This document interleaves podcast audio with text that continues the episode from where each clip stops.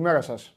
Καλημέρα σας από το Βερολίνο. Άλλο ένα show must go live. Είμαι ο Παντελής Διαμαντόπουλος ε, εδώ στην ε, Γερμανία παρέα με την ε, Στίχημαν στο μεγάλο ταξίδι της εθνικής μας ε, ομάδας. Ένα ταξίδι το οποίο λάβε τέλος για την εθνική μας ομάδα, αλλά όχι για εμάς αφού το Ευρωμπάσκετ συνεχίζεται και όχι απλά συνεχίζεται, διατηρεί την παράδοση των μεγάλων διοργανώσεων που θέλουν στην τελική ευθεία να γίνεται το έλα να δεις και να πετιούνται στον κάδο των αχρήστων όλα τα προγνωστικά. Η σημερινή ημέρα βέβαια καταλαβαίνετε ότι έχει και πολύ μεγάλο ποδοσφαιρικό ενδιαφέρον. Πέρασε ένα διήμερο στο Champions League. Ε, σήμερα υπάρχουν παιχνίδια για το Europa League και για το Europa Conference League. Υπάρχει η υποχρέωση του Ολυμπιακού απέναντι στη Φράιμπουργκ. Ο Ολυμπιακός ο μοναδικός εκπρόσωπος του ελληνικού ποδοσφαίρου στα, στις ευρωπαϊκές διοργανώσεις και ένας Ολυμπιακός ο οποίος δεν κάθεται ήσυχος στις μεταγραφές. Περάσαμε μπόλικη από τη χθεσινή ημέρα στον ρυθμό και τον αστερισμό του Χάμες Ροντρίγκες, ο οποίος από ό,τι φαίνεται είναι ο άνθρωπος ο οποίος θα ακολουθήσει ε, τον θόρυβο που έκανε ο Μαρσέλο με την απόκτησή του από τους πρωταθλητές Ελλάδας. Ο Χάμες Ροντρίγκες λοιπόν είναι ο άνθρωπος που αναμένουν στο λιμάνι να τον δουν με τα ερυθρόλευκα. Ο Ολυμπιακός ο οποίος φέρνει και τον Μπακαμπού, έναν επιθετικό από την Μαρσέιγ για να ενισχύσει την επίθεσή του. Ε, θα γίνει κάτι άλλο, θα υπάρχουν ε, αλλαγές ακόμη περισσότερες την τελευταία στιγμή. Το λέω αυτό και το λέω έτσι γιατί πλέον γνωρίζετε, είτε είστε Ολυμπιακοί είτε δεν είστε Ολυμπιακοί, ότι η συγκεκριμένη ομάδα αυτή τη στιγμή έχει κοντά στους 40 ε, ποδοσφαιριστές. Αριθμός όχι απλά υπερβολικός, αριθμός τεράστιος και μετά όταν θα συζητήσουμε με τον Δημήτρη Χριστοφιδέλη, έχω την απορία να δω αν ο Ολυμπιακός αυτή, έστω την ίστατη ώρα, να θα ε, ανοίξει την πόρτα για να φύγουν κάποιοι από τους ε, παίκτες του. Θα μιλήσουμε ε, εννοείται για μπάσκετ. Σε ε, κάποια στιγμή θα έρθει εδώ στο στούντιο της 24 στο Βερολίνο και ο Σπύρος Καβαλιεράτος. Ε, θα προσπαθήσουμε να την κυλήσουμε την εκπομπή, να, μόλις το είπα τον ακούω να έρχεται, μόλις θα κυλήσουμε την εκπομπή ε, συνηθισμένα και βέβαια θυμάμαι τέτοια, τέτοια μέρα, επειδή είναι η τελευταία μέρα των μεταγραφών σήμερα, 15η του Σεπτέμβρη, πήγε σε μάκρωση η ιστορία αυτή. Θυμάμαι την περσινή μέρα, που ήταν η τελευταία μέρα του Αυγούστου βέβαια, που λέγαμε, λέγαμε, λέγαμε, λέγαμε πόσε κινήσεις θα γίνουν, πόσοι παίκτες θα αποκτηθούν και στο τέλος ο Παναθηναϊκός έκανε μια κίνηση με τον Παλάσιος. Τίποτα άλλο δεν έγινε την τελευταία μέρα των μεταγραφών. Ε, ήταν η πιο φτωχή μακράν ιστορικά ημέρα στο ελληνικό ποδόσφαιρο. Να δούμε τι θα γίνει σήμερα. Ε, λίγο πολύ, ε, σύμφωνα και με το ψαχτήρι και σύμφωνα και με τους συναδέλφους, μόνο οι κινήσεις του Ολυμπιακού είναι. Ψιλοπράγματα δηλαδή. Ψιλοπράγματα εννοώ αριθμητικά, γιατί οι κινήσεις του Ολυμπιακού σε θόρυβο είναι ιδιαίτερα δυναμικές και κάνουν κρότο. Τέλος πάντων, καθίστε παρέα, αναπαυτικά, Ούτως ή άλλως η εκπομπή ε, είναι μια ειδική έκδοση, δεν έχει καμία σχέση με την ε, καθημερινή εκπομπή, την κανονική όπως την έχετε συνηθίσει. Αυτή θα, την αρχίσετε, θα αρχίσετε να την απολαμβάνετε από τις 26 του μήνα. Τώρα, σήμερα, αύριο και μεθαύριο θα ζήσουμε μαζί τις τελευταίες ώρες Ευρωμπάσκετ, τελευταίες ώρες ε, της παρουσίας μας στο Βερολίνο, μια μεγάλη αποστολή που ξεκίνησε για το Σπορ 24 με στόχο και όνειρο η εθνική μας ομάδα να πάει μακριά. Ε, τόσες ημέρες μπαίνατε και στη συζήτηση, ήσασταν στην παρέα για το πώς θα καθίσει το περιβόητο δέντρο και τώρα δείτε παρακαλώ πολύ σε full ε, όλη την οθόνη πώς έχει κατάσταση. Αυτό λοιπόν εδώ είναι το δέντρο. Κυρίες και κύριοι, δεξιά βλέπετε πάνω το όνομα της Πολωνίας. Η Πολωνία είναι η ομάδα η οποία καταφέρνει να κλέψει την παράσταση. Η Πολωνία είναι η ομάδα, δεν το λέω προσβλητικά, είναι η ομάδα φάντασμα στην ιστορία και το λέμε αυτό γιατί πάντα όταν συζητάμε λέμε πάντα προκύπτει ένα φάντασμα στις διοργανώσεις. Αλήθεια τώρα πήρα και το τάμπλετ στα χέρια μου, θα ήθελα με το χέρι στην καρδιά να βγείτε και να μου πείτε ποιος πιστεύει ότι μπορεί, η, μάλλον ότι περιμένατε η Πολωνία να είναι στην τετράδα Γερμανία, Ισπανία, Πολωνία, Γαλλία. Αυτή θα είναι οι δύο ημιτελικοί. ξεκινάμε με τον μπάσκετ, σιγά σιγά θα πάμε στα άλλα. Θα βγει και ο Τσάρλι να μας μιλήσει για τις προβλέψεις του να μπείτε και εσείς στο στοίχημα να, να πάρετε χρήματα. Η αλήθεια είναι ότι δεν θυμάμαι τι, τι σας δώσαμε χθες για τον μπάσκετ, αλλά ό,τι και να σας δώσαμε καλό θα ήταν. Ε, και τώρα Χρήστο μου, ε, βγάλει το σε παρακαλώ πολύ. Έχει έρθει και ο Σπύρος εδώ. Καλημέρα. Καλημέρα. Τουλάχιστον τα μία τους πήγαμε, αλλά εμείς εκτεθήκαμε. Εγώ δηλαδή. Γιατί τους είπαμε να παίξουν τη Γαλλία και το συν 16 της Πολωνίας. Άρα του είπαμε δεν υπάρχει περίπτωση να προκριθεί η Πολωνία. Δεν, δεν μπορεί να το πίστευε και κανένας.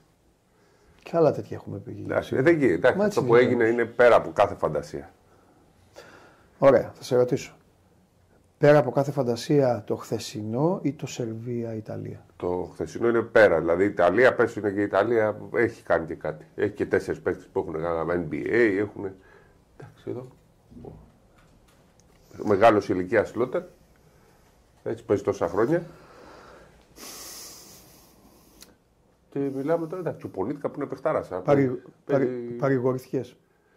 Κοίταξε, ναι, Μέσα είναι, τώρα. Είναι από τις ότι... περιπτώσεις που λες, βλέπεις τελικά χάσανε. Πες ότι πίνουμε καφέ με τα παιδιά. Ναι, ναι. Δεν, ναι.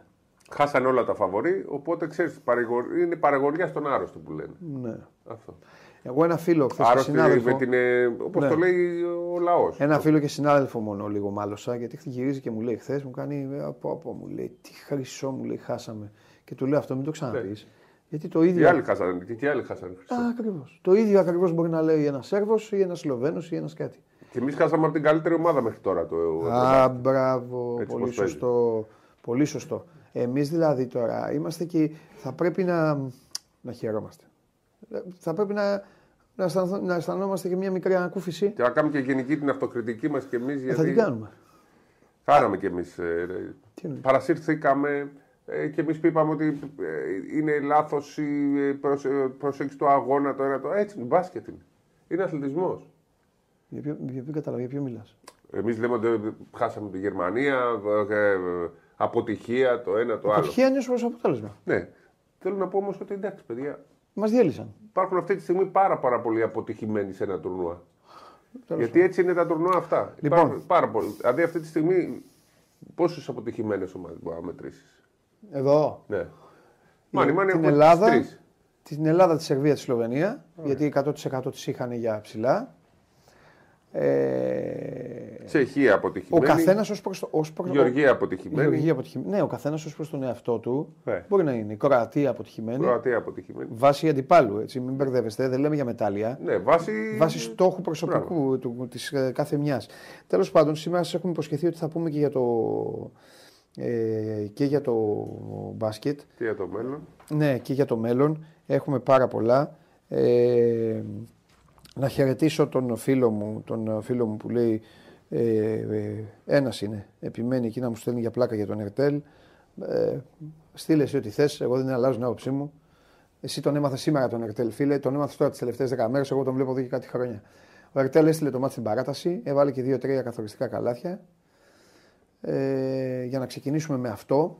Α, κάτσε να πάω πιο εδώ, έτσι να με βλέπει ωραία ο, ο Χριστάρας. Ε, εδώ τον βλέπετε στη φωτογραφία με τον Κομπέρ οι Γάλλοι κούτσα, κούτσα. Πώς το λέει στο. Ο Χόρν; Δεν θυμάμαι την ε, ταινία. Που είναι στο μπαλκόνι οι δύο, οι δύο γέροι. Ε, παραμονή ανάστασης και τους παίρνει ο ύπνος και ο Χόρν. Ε, Πώς τη λένε εσεί στην ταινία, ξαναγίνε νέος. Να ήταν τα νιά τα δύο φορές. Πώς λέγεται η ταινία. Και λέει ο ένας τον άλλο, χράτσα, χρούτσα, χράτσα, χρούτσα. Ε, έτσι. Έτσι η Γαλλία, χράτσα, χρούτσα, χράτσα, χρούτσα. Πήγε, πήγε, πήγε. Παρατάσεις, ο, ο Οσμάν ε, Τούβλα οι βολές, ο Κορκμάζ δώρο την μπάλα. Χθες ο καλύτερος σουτέρ, δηλαδή άμα σας λέγανε ότι ο καλύτερος σουτέρ της διοργάνωσης θα έχανε δύο βολές και την ευκαιρία να στείλει την ομάδα τους στους τέσσερις, τι θα λέγατε; Θα λέγατε εντάξει μπάσκετ είναι όλα γίνονται, ε, αυτό θα λέγατε. Αυτό έπαθε ο Σιμώνε Φοντέκιο και οι Ιταλοί, να τους εδώ, και οι Ιταλοί εκεί που ε, ήταν έτοιμοι πάλι να δώσουν το μοναδικό τους ρεσιτάλ, και να ξεφύγουν ε, βρέθηκαν ε, και αυτοί να παίρνουν το αεροπλάνο. Βέβαια η Ιταλία ε, παίρνει το... Παίρνει, παίρνει τη χαρά του...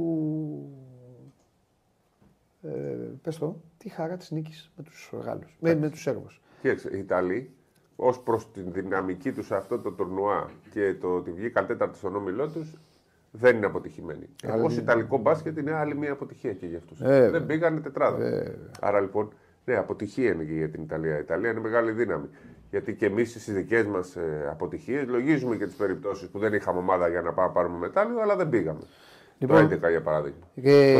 Το 17. Το έχουμε θεωρήσει από. Ναι, ναι, ναι, ναι. Φιλιά στο Γιάννη και στο Γιώργο που μου στείλαν τον τίτλο. Ε, ναι, αλίμονος στους νέους. Αλίμονος στους νέους. Ναι. Πού να τη θυμάμαι. Να τη θυμάμαι. Λοιπόν, ε, για πάμε τώρα. Ε,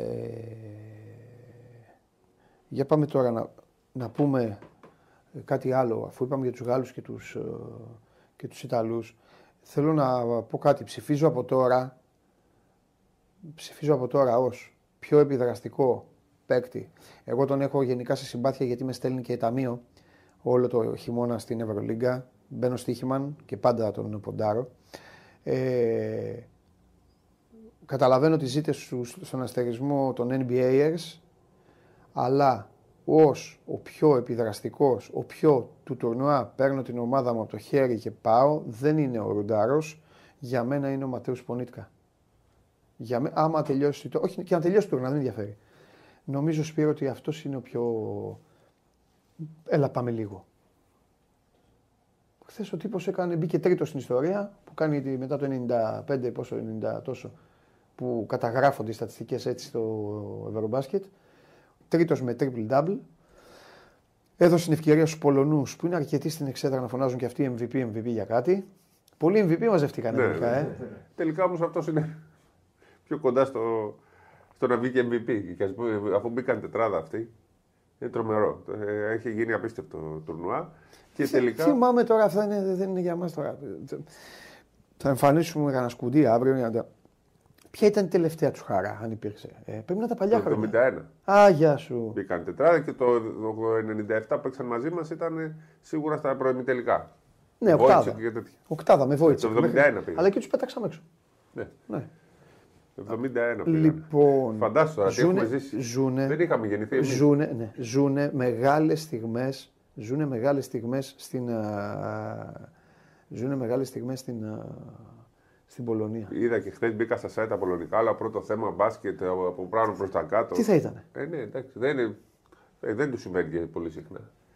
Και ήταν στον όμιλο τον ποδοσφαιρικό, ε, που γέλαγες. Ναι, ναι, ναι. Με... Στον ποδοσφαιρικό όμιλο της, της Γεωργίας. Ναι, ναι. Εκεί δεν ήταν ο Ή της Ισπανίας. Όχι, τη Φιλανδία ήταν. Με την Ισπανία ήταν. Στη δηλαδή. Φιλανδία. Ισπανία, Φιλανδία, Πολωνία και Τσεχία. Στον ποδοσφαιρικό. Ήταν υποψήφια αντίπαλός μας. Για το, την πρώτη φάση τους 16. Εκεί μπορεί να τους πετάγαμε έξω, ναι, δεν ξέρεις. Εκεί εντάξει, δεν, είναι σε όλα τα πράγματα χρειάζεται και τύχη στη ζωή. Και αυτοί είχαν και την τύχη τους. Ναι, Όπως ναι. και οι Γάλλοι. Το. Οι Γάλλοι ξεκινήσαν να παίξουν με Σερβία και με Σλοβενία και θα παίξουν με Πολωνία ημιτελικά. Οι Γάλλοι είναι αυτό είναι, που λες, είναι πολύ αστείο. Οι Γάλλοι πήγαν σε μια πλευρά του δέντρου που λέγανε θα καταστραφούμε και καθαρίστηκαν όλοι και οι Γάλλοι παίζουν. Υγεία και τύχη χρειάζεται στη ζωή.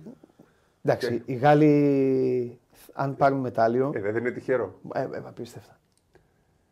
Τύχη. Είπα, άμα δεν έχει ε, τύχη. Όπως το 2005 είχαμε τύχη. Τι να είναι και η ανικανότητα όμως και τον άλλο. Εντάξει, δεν είναι τώρα. Δεν μπορεί δηλαδή- να πεις τώρα ο Οσμάν και ο Φοντέκη ότι είναι ανίκανοι παίχτε. Είναι η στιγμή. Ναι, εντάξει. Δηλαδή ε, δεν ξέρω. Πω, πω. Οι αντίπαλοι δηλαδή. Μήπως όπως έγραφε και ζούμε στο Matrix, ας πούμε. Δηλαδή φέτος έχουν γίνει τέσσερις αγώνε ε, την ίδια μέρα που ήρθαν ναι, 94-86. Ναι, ναι. Και ένας παραλίγο. Ναι. Το, η Γαλλία κέρδισε δύο μάτια που ήταν ακριβώς το ίδιο σημείο, ναι. ακριβώς το ίδιο σκορ. εγώ, το, εγώ το ευχαριστιέμαι πάρα πολύ πάντως τώρα. Το ευχαριστιέμαι. Αφενός με το ευχαριστιέμαι γιατί όλα αυτά τα, τα έλεγα, τους είχα ζαλίσει εδώ και πάρα πολύ καιρό. Ότι ποτέ δεν ξέρεις τι θα εμφανιστεί. Και χαίρομαι πάρα πολύ, μα πάρα πολύ, που πλέον αυτό το παιδί έχει κάνει όλη τη διοργάνωση εδώ να μιλάνε για αυτόν και σταμάτησαν πια τα αυτιά μας να ακούνε για τον Γιάννη και τον Ντόν Σίτς και τον, πες τον, και τον Γιώκητς και όλους αυτούς και τώρα μιλάνε για ένα παιδί από την Πολωνία που έπαιζε στη Zenit και έχει καταφέρει να κάνει όλα αυτά. Ε, όχι, εμένα δεν μου αρέσει. Δεν είναι. Για τον μπάσκετ δεν είναι. Μ' αρέσει. καλό αυτό. Μ' αρέσει πάρα πολύ. Εμένα μου αρέσει. Όλοι έχουν δικαίωμα στην αξία. Όλοι έχουν, όλοι αλλά έχουν δικαίωμα στην το, ευτυχία. το, το ευρωπάσκετ έχει χάσει την εμπορικότητα. Κανείς δεν μπορεί να τους συντάξει. Απ' την άλλη, ας πρόσεχαν. Υπάρχουν κανόνες στο μπάσκετ που μερικές φορές τους ξεχνάμε. Τι να κάνουμε. Αλλιώς δεν, δεν θα ήταν άθλημα. Ναι, ναι, πάνω από το, τα πρόσωπα, πάνω από τους παίχτες, τον ένα παίχτη κλπ. Είναι και ομάδα. Και οι Πολωνοί ήταν μια ομάδα. Οι Γάλλοι είναι ομάδα. Πάντα τον παίζουν ωραίο μπάσκετ. Είναι ομάδα. Ε... Πρέπει να παίζεις και πολλά χρόνια μαζί. Αυτό τελικά παίζει πάρα, πάρα πολύ μεγάλο ρόλο. Χρήστο, Ο δώσε... πόσα χρόνια παίζει. Δώσε την κάρτα. Ε, ε, Πολωνός είναι πια. Όχι, το έδωσες. Τα, την άλλη κάρτα του Ευρωμπάσκετ. Πολύ ωραίο είναι. Όταν γίνεται στο ποδόσφαιρο, αποθεώνουν στο... Πάει μία ομάδα Πάντα και πάει και ένας σκάλο. Πάντα γίνεται στο ποδόσφαιρο. Πάντα γίνεται. Πάντα υπάρχουν ομάδες. Η Βουλγαρία, το Η Κροατία στον τελικό. Πάντα γίνεται. Πάντα σε όλα τα αθλήματα γίνεται. Πάντα. Εδώ λοιπόν. Το ποδόσφαιρο λες, θα γίνει μια. Εδώ λοιπόν είναι το ξεκαθάρισμα μετά τα τελικά. Οι Ισπανοί την κατοστάρα στους Φιλανδούς, οι Γερμανοί την κατοστάρα σε εμάς και χθες λίγο έπεσε ε, λίγο πιο κάτω το θέμα πόντων. Οι Γάλλοι 93-85 μετά από παράταση Παραλίγο 94-86. Θα φύγουμε και θα μας μείνει το 94-86. Ε. Τους Ιταλούς και οι Σλοβαίνοι έχασαν 87-90 σε ένα παιχνίδι το οποίο ε, ήταν, ναι. μην την πάρει στην κάρτα Χρήστο μου, γιατί θα γυρίσουμε εκεί, σε ένα παιχνίδι το οποίο ήταν πάρα πολύ περίεργο. Η Πολωνία, ή μάλλον πάρει και θα την ξαναβάλεις, για να βλέπω το Σπύρο θέλω. Η Πολωνία ήταν απίστευτη στο πρώτο ημίχρονο. 54-31. Ναι, τραγική πήγε στους 23. Ναι, πήγε στους 23 και μετά σιγά σιγά ε, άρχισαν να, να αλλάζει το σκηνικό. Ε, είμαι σίγουρος ότι στη Στίχημαν ε, πέρασαν αρκετά καλά χθες. Δεν νομίζω. Το αντίθετο θα μπορώ να σου πω. Όχι. Γιατί πιστεύω Πρόσεξε τι θα πεις. όλοι θα παίξαν την ανατροπή. Άρα, μα τι, ναι, ωραία. Ε, εσύ παίζεις στοίχημα, παντελή μου. Δεν μπορεί αυτή τη στιγμή να απορρεί με αυτό που σου λέω. Όταν το μάτς πήγε στους 6 πόντους περί της Σλοβενίας, η Σλοβενία είναι 1-0-8. Οποιοδήποτε παίχτη του στοιχήματο έκανε cash out εκεί.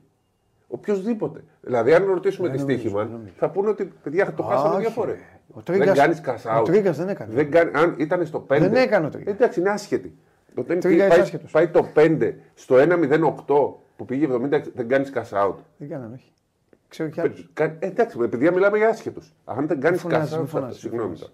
Ε, ε, πρέπει να έχουν χάσει πολλά λεφτά στη στιγμή. Ε, ε, δεν νομίζω. Εντάξει, okay. Δεν νομίζω. Στίχημα θύλο μα, σε παρακαλώ. Γιατί αν, θα δεν, μάθουμε, θα παιδιά, αν δεν κάνετε cash out στο 1-0-8. Δεν νομίζω. Okay. Όπως επίσης έπεσε φοβερός κουβάς. Φοβερός κουβάς. Γιατί μην τα παίζετε αυτά. Ρε, να παίζετε ό,τι σας λέμε. Έπεσε φοβερός κουβάς στο Ντόνσιτς. Φοβερός. Ναι, περίμενε. Πρέπει να ήταν η χαρά του παίκτη χθες. Ε, δεν μπορεί άμα κάνει παίρνει το 4,5 και σου φτάνει ένα 8, ένα 10, να μην παίρνεις κασά. Γιατί πήγε 4,50. Ναι. 3, 23 πόντους μπορεί να έχει πάει και 5.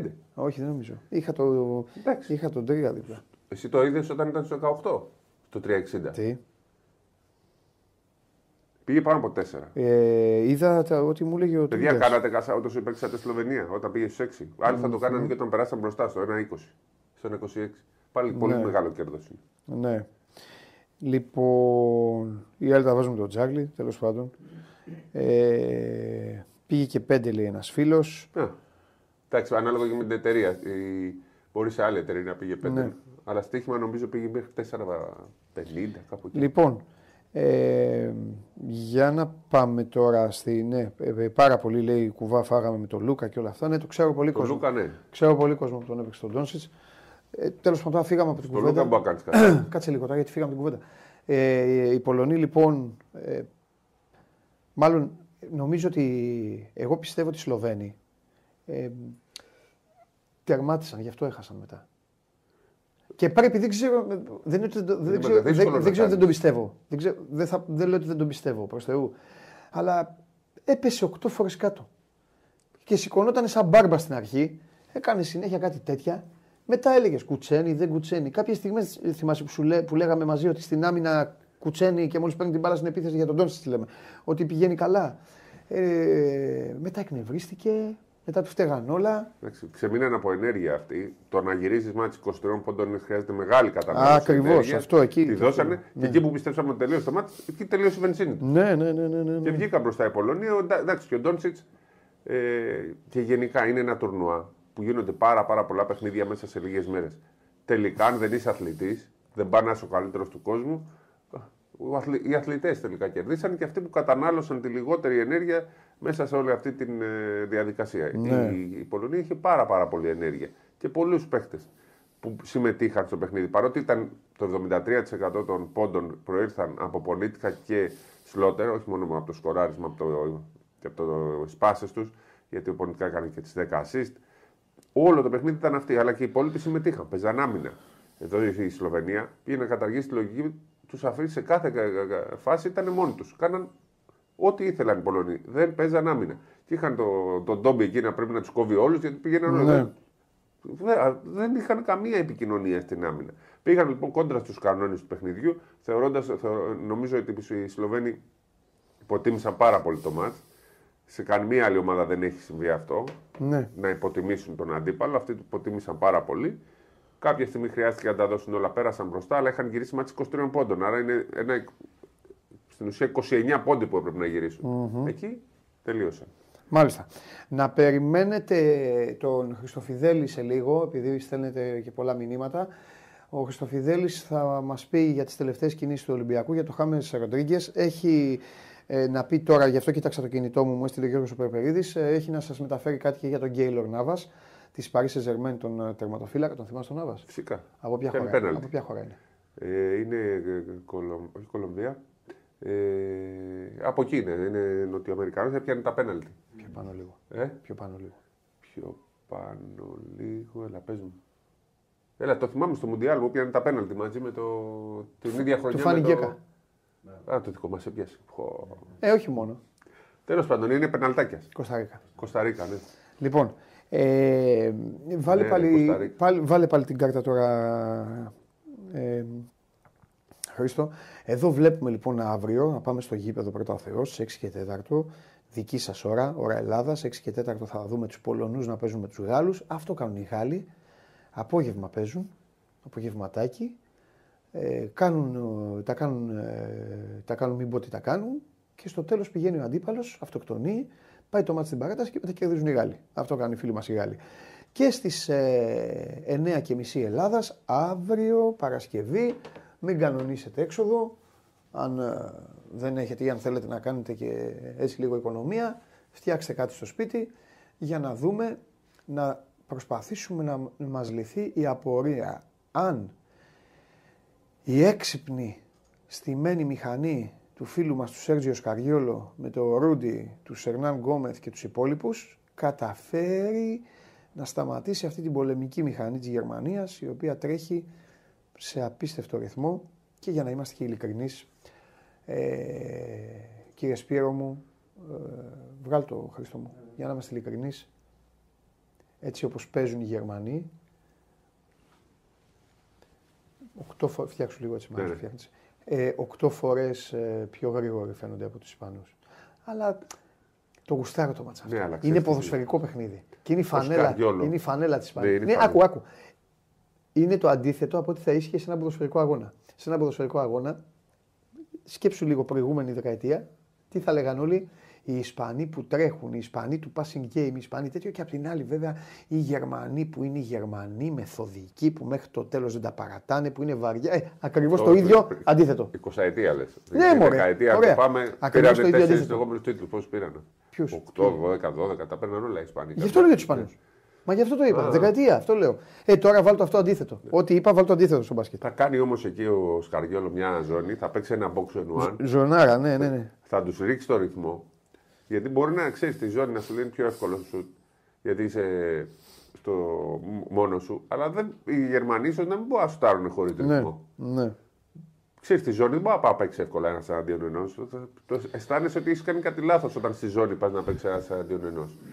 Άρα λοιπόν μπορεί να τους παίξει καμιά ανοιχτή ζώνη, να τους αναγκάσεις να κάνουν τα σουτάκια τους από τα 4 μέτρα και να βάζουν από τα 4 μέτρα δεν σε πονάει. Θα κάνει και ένα 4 εκεί ο, ο, ο Σκαριό, θα βρει εκεί τον Βάγνερ ή τον Όμπστ Θα τους παίξει ένας τέσσερις, θα τον μπερδέψει αυτό, θα τον βγάλει εκτός παιχνιδιού και κάτσε με το κάνει ανάκατα το μάτι. Και κάνει αυτά. Αυτό, αυτά είναι ο Σκαριόλο. Ναι. Τα κορμιά των Ισπανών. Είναι, λέμε για τον Ιτούδη. Ο είναι ένας πολύ καλός προπονητής. Είναι ο καλύτερος προπονητής στην Ευρώπη και είναι ένας προπονητής Ευρωλίγκα.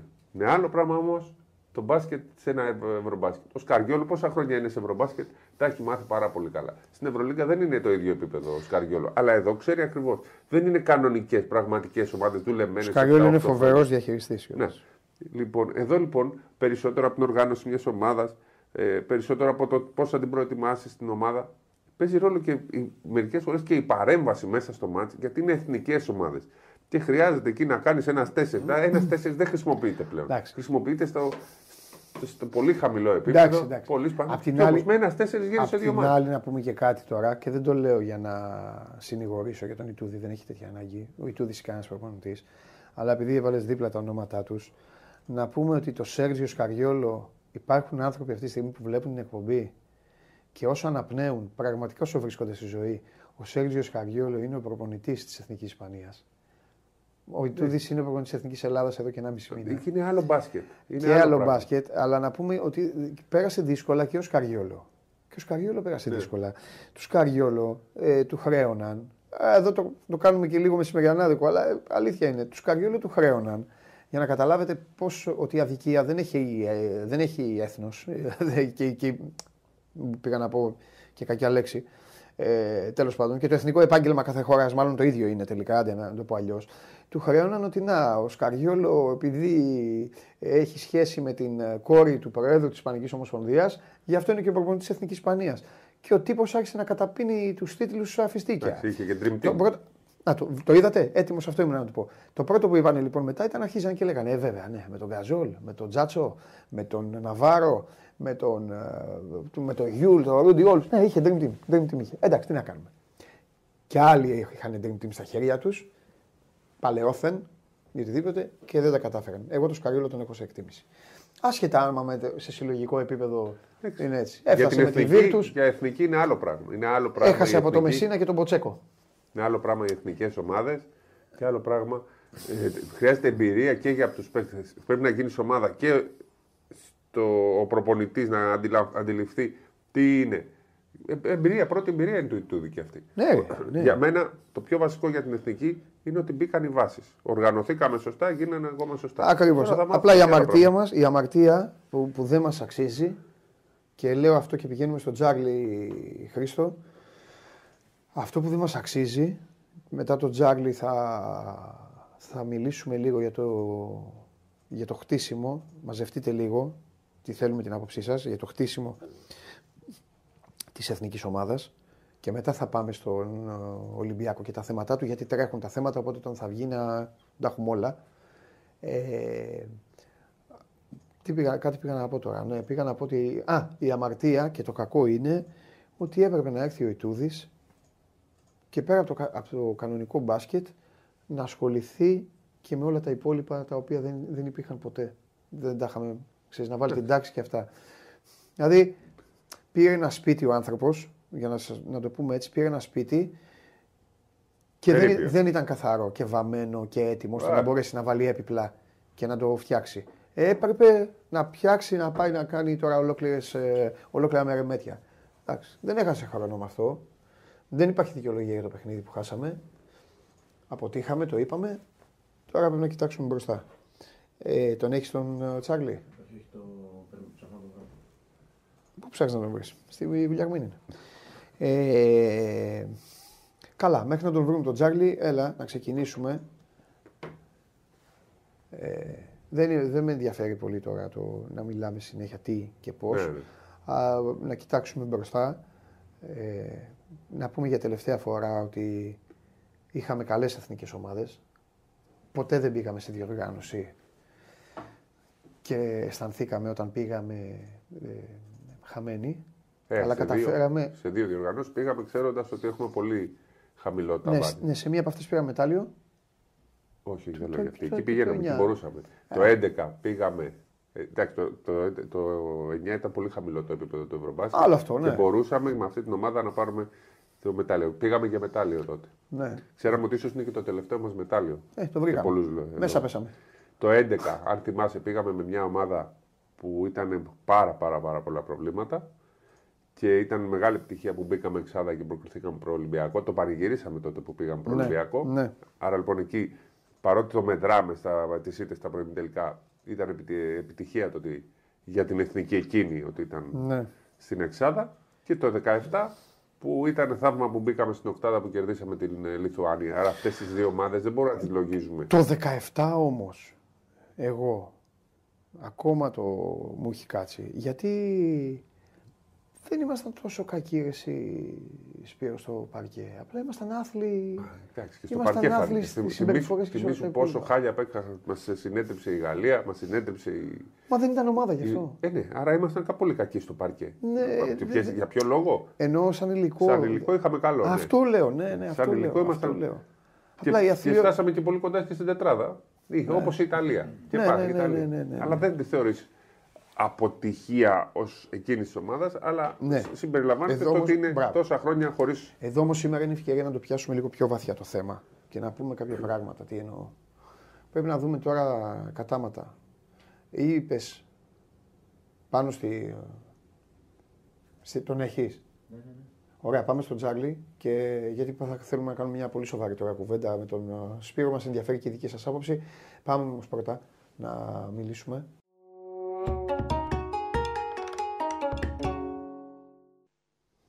Χαίρετε, τι γίνεται; Καλώς τον, γεια σου. Έλα, Τσάρλι. Πάμε. Μια χαρά είσαι, μια χαρά είσαι, εντάξει. εντάξει. Mm-hmm. Τι γίνεται; Είναι. Καλά, τι κάνεις; Τι Πώς βλέπεις; Α, να σου πω κάτι, επειδή είσαι γαλο, γαλολάτρης. Ε, το, ε, πώς τον είπαμε τώρα, Μπουκόμπο, ε, Μπακούμπο. Ε, μποκαμπού. Μποκαμπού. Μποκαμπού. Πέντε διαφορετικά ονόματα θα μπορούσα να το πω τον άνθρωπο. Μποκαμπού τι λέει, τι γίνεται, τι βάζει, παστελώνει, κάνει, τι είναι; Να σου πω, να σου πω. Είναι, ένας, είναι παντού είχε γκολ. Είναι ένας επιθετικός ταχύτητας, γρήγορος επιθετικός. Ναι. Και στη Villarreal και στη Μαρσέη πέρυσι όσο έπαιξε, γιατί δεν τον εμπιστεύτηκε πάρα πολύ ο Ζαμπάουλη. Όσο έπαιξε, όποιος είδε και το πρώτο παιχνίδι με τον Πάουκ, θα το θυμάται στο πρώτο ημίχρονο. Βγήκε στο ημίχρονο, τον είχε, ταλαι, είχε ταλαιπωρήσει την άμυνα του Πάουκ.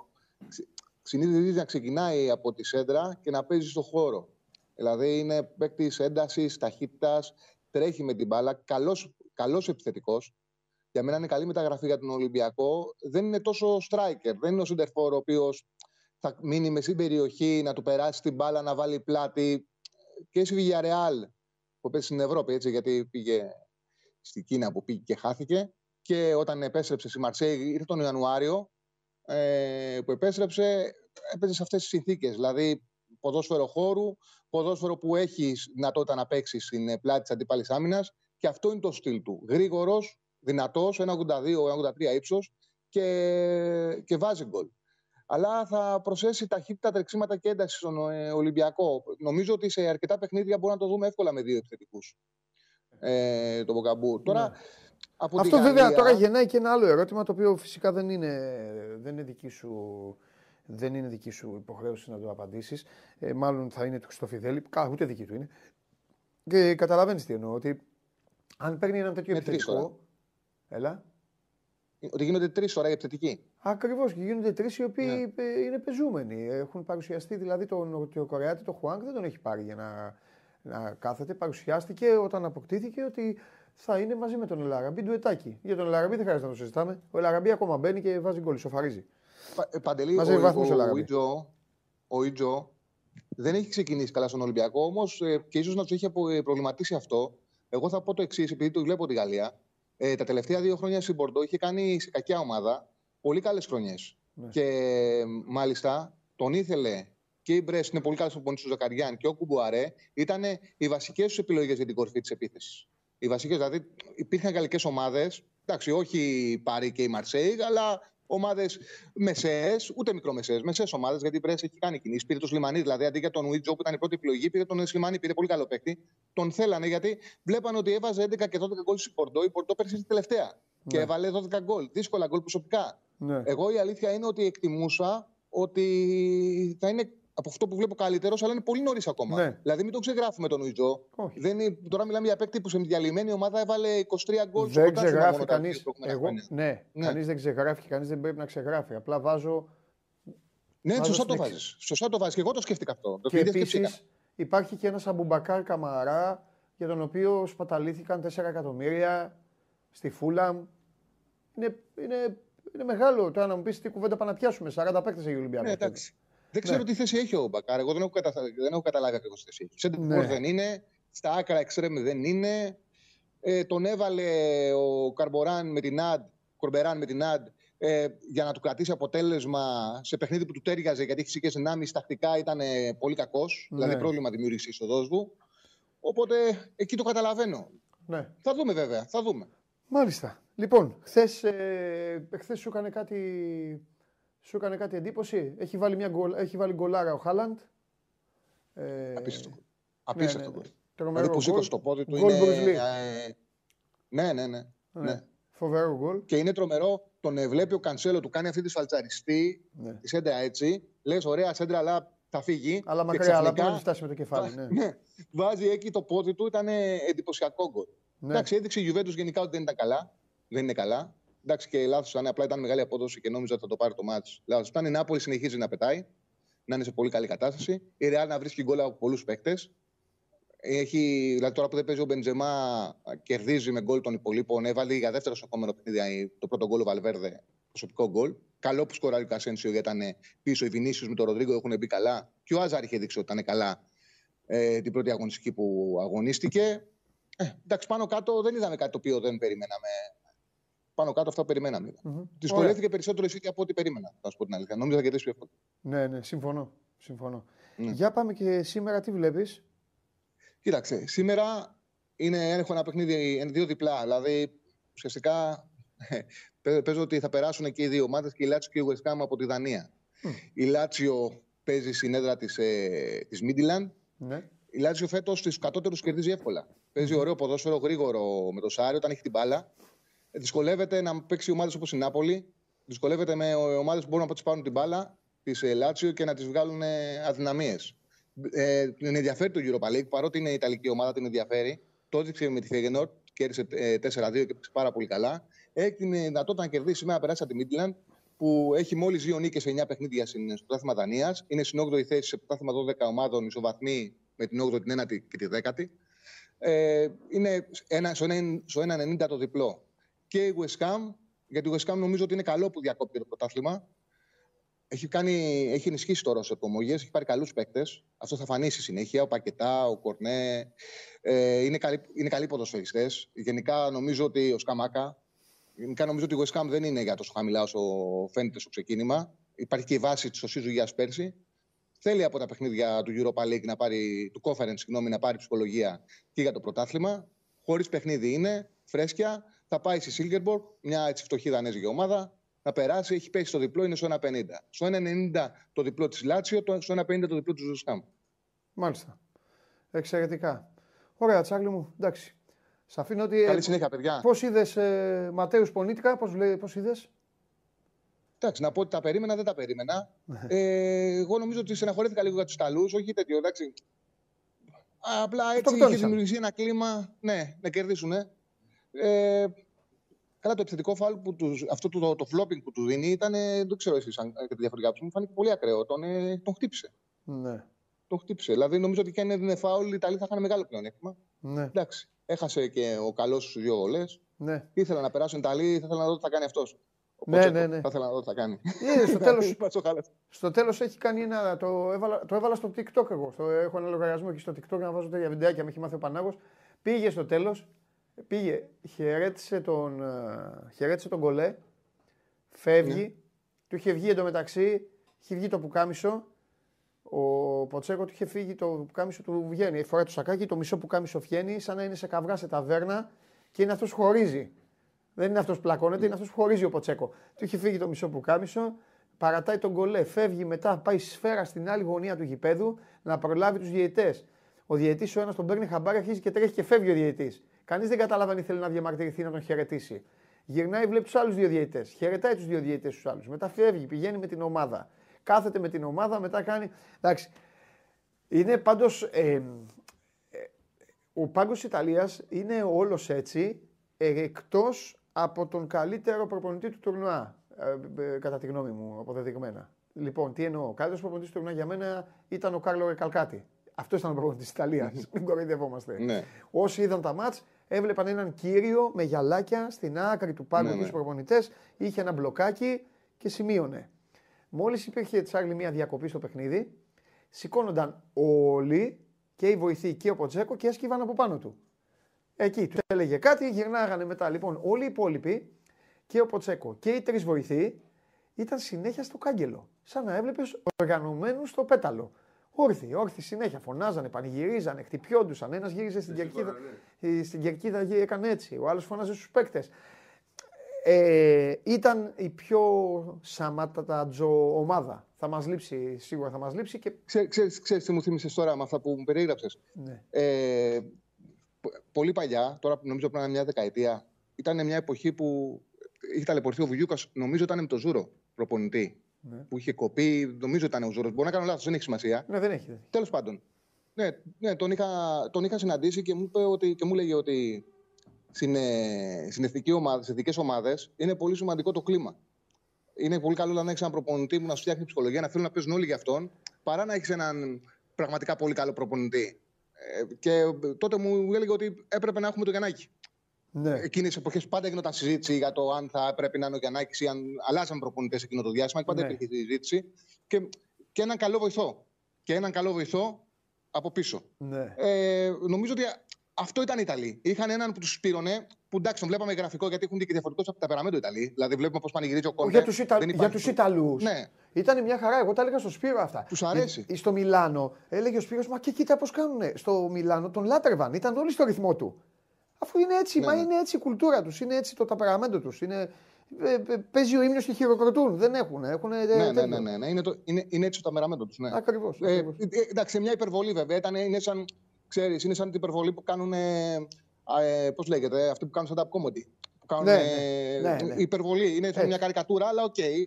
Ναι, σωστό, σωστό. Ε, σωστό, του, σωστό. Τους βγήκε αυτό. Γιατί δημιουργήθηκε μια ενέργεια. Δηλαδή, εγώ δεν θα βλέπα την Ιταλία το Ιταλία-Γαλλία και να θέλουν να κερδίσουν Ιταλία, δεν με ενδιαφέρε. Και έκατσα χτες να δούμε πώς περάσουν. Ναι. Και στο τέλος με έκανε να συναχωρηθώ που δεν περάσανε. Έτσι. Δηλαδή, ξέρεις, παίζουν ρόλο αυτά Και δεν πέρασαν τώρα με, με το. Ποιο να σου πω τώρα. Άμα, τους, άμα, άμα όσο όποιον έλεγε, κοίταξε να δεις, οι Ιταλοί θα έχει δύο βολές ο Φοντέκιο και αν τις βάλει, περάσανε. Ε, θα λέγανε όλος ο κόσμος, θα λέγει ο καλύτερος σουτέρ της διοργάνωση είναι. Τε, Τελείωσε. Ε, αλλά όλα γίνονται. Δεν ξέρω, οι Γάλλοι Κάτι κάνουν οι Γάλλοι. Οι Γάλλοι κάτι έχουν, κάτι, κάτι μάγια. Κάνουν μάγια οι Γάλλοι. Κουκλάκια. Κουκλάκια. Ναι. Στον άλλο πάγκο κάνουν έτσι, κάναν έτσι. Χτυπιόταν ο Ποτζέκο και οι Γάλλοι κάναν έτσι. Λοιπόν, αλλά φιλιά. Άντε καλή συνέχεια, παιδιά. Γεια σου, Φιλιά πολλά. Φιλιά πολλά. Θα τα πούμε αύριο. Λοιπόν. Ε, σε λίγο ο Χρυστοφιδέλης για Ολυμπιακό, Νάβας, ε, Βακαμπού και τα υπόλοιπα. Τι θες; Πες το. Ε, βέβαια.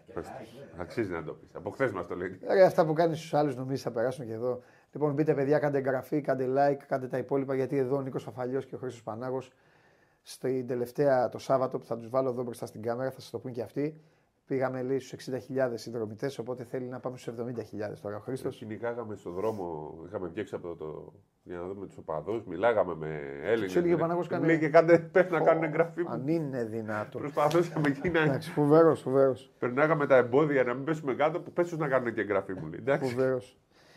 Λοιπόν, καλά λέει ένας στον Πανοραμίξ λέει έχουν. Με μαγικό ναι. φίλτρο οι Γάλλοι. Ποιο ξέρει τι Γάλλοι. Κάτσε. Θα τους δούμε τους Γάλλους τώρα. Το πει, το γράφει. Η FIBA έγραψε. Μήπως ζούμε σε Matrix. Μήπως είναι όλα κανονισμένα και δεν το ξέρουμε. Άρα, ωραία είναι αυτά. Λοιπόν. Λέτε. Ε... Ποιο δεν το πιστεύεις, μήπως. δεν ξέρω, ρε παιδιά. Λοιπόν, έχουν ειπωθεί, έχουν ειπωθεί πάρα πολλά για την εθνική ομάδα. Εγώ να την αφήσουμε στην άκρη ναι. και να το δούμε λίγο το πράγμα ε, πιο, πιο γενικά. Ζούμε σε μια εποχή που το ελληνικό μπάσκετ παλεύει να μείνει ζωντανό, να μείνει όρθιο, παλεύει να βρει έγλη. Νομίζω ότι δυστυχώς πρέπει να, πρέπει να πούμε την αλήθεια. Ζούμε, βιώνουμε μια κατάσταση, δεν ξέρω αν κάποιος διαφωνεί, που ψάχνουμε την έγλη. Μάλλον θυμόμαστε ότι είμαστε όλοι μαζί, όλοι δυνατοί, όλοι ωραίοι, όταν μαζεύεται η εθνική ομάδα. Αλλά πίσω από όλο αυτό, Σπύρο, υπάρχουν δύο ομάδες που παίζουν στην Ευρωλίγκα. η μία από αυτές την τελευταία διετία με θέματα, με τα χρήματα. Μιλάω για τον Παναθηναϊκό, με χρήματα μαζεύει. Τι βγήκε ο Παναθηναϊκός τώρα, 12ο, 13ο, κάπου εκεί. Και, το, και ο Ολυμπιακός, ο οποίος πήγε στο Final Four. Ένα πρωτάθλημα το οποίο χίλια συγγνώμη. Και άμα συμφωνήσει, δεν συμφωνήσει, εγώ το δέχομαι. Ένα πρωτάθλημα το οποίο δεν προσφέρει τίποτα. Τίποτα. Μία μπάσκετ league που μου δείχνουν εμένα οι παράγοντές της ότι δεν μπορούν ούτε να τσακωθούν. Δηλαδή λένε για τη Super League που γίνεται χαμός, που γίνεται έτσι. Ναι, χαμός γίνεται. Τουλάχιστον Τσακώνονται. πλακώνονται. Κάτι έχουν αίμα. Κάτι γίνεται. Όλα αφημένα, κάρεκλο και ταυρίε, καθένα στην καρεκλάρα μου εδώ να εκπροσωπήσω το σωματείο και αυτά. Κοίτα, αυτή τη στιγμή νομίζω ότι βρισκόμαστε στη διαδικασία επανεκκίνησης. Αν η εθνική πετύχαινε κάτι μεγάλο, θα υπήρξε τόσο χαρά, ενθουσιασμός και θα, θα γινόταν λίγο πιο γρήγορα αυτή η διαδικασία. Θα, θα, από εκεί που είμαστε τώρα θα πήγαινε λίγο πιο γρήγορα. Και Ναι. θα ανανέωνε πάρα πολύ το ενδιαφέρον των μικρών παιδιών. Το, το ενδιαφέρον των μικρών παιδιών χαίρομαι γιατί τελικά αυτό επετεύχθη. Δηλαδή η Εθνική κατάφερε και συγκέντρωσε τα βλέμματα, ξαναγάπησε αρκετός κόσμος στο μπάσκετ. Οι Έλληνες το αγαπάνε. Είναι ίσως κρυμμένο κάποια στιγμή μέσα τους, ξαναβγαίνει πάντα. Αλλά βγε- ε, η Εθνική και ο Γιάννης ο Αντετοκούμπο και όλα τα καλά που συμβαίνουν, αυτά βοηθούν πάντα το μπάσκετ να ξαναγεννιέται. Αχα. Γι' αυτό Χρήστο, πάρε το Βαγγέλη. Η ΑΕΚ έκανε Θεωρώ- μια μεταγραφή. Πάρε λίγο το Βαγγέλη για ένα λεπτό. Η Θεωρώ μεταγραφή είναι για το ότι Γενάρη, αλλά στον πάρουμε το Βαγγέλη. ένας στόχος από αυτούς που υπήρχαν επετεύχθη. Ναι. Το ότι γε- γέμισε το ΑΚΑ φέτος 3, 4, 5 φορές ήταν μεγάλη υπόθεση.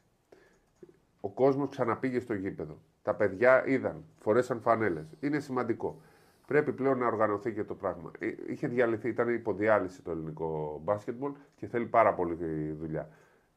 Η εθνική θα βοηθούσε λίγο περισσότερο όπως το 2005 βοήθησε η εθνική επιτυχία να ξαναγαπήσει περισσότερο το ευρύ κοινό το μπάσκετ, έτσι θα βοηθούσε και εδώ. Θεωρώ πάντα χρειάζεται μια επιτυχία.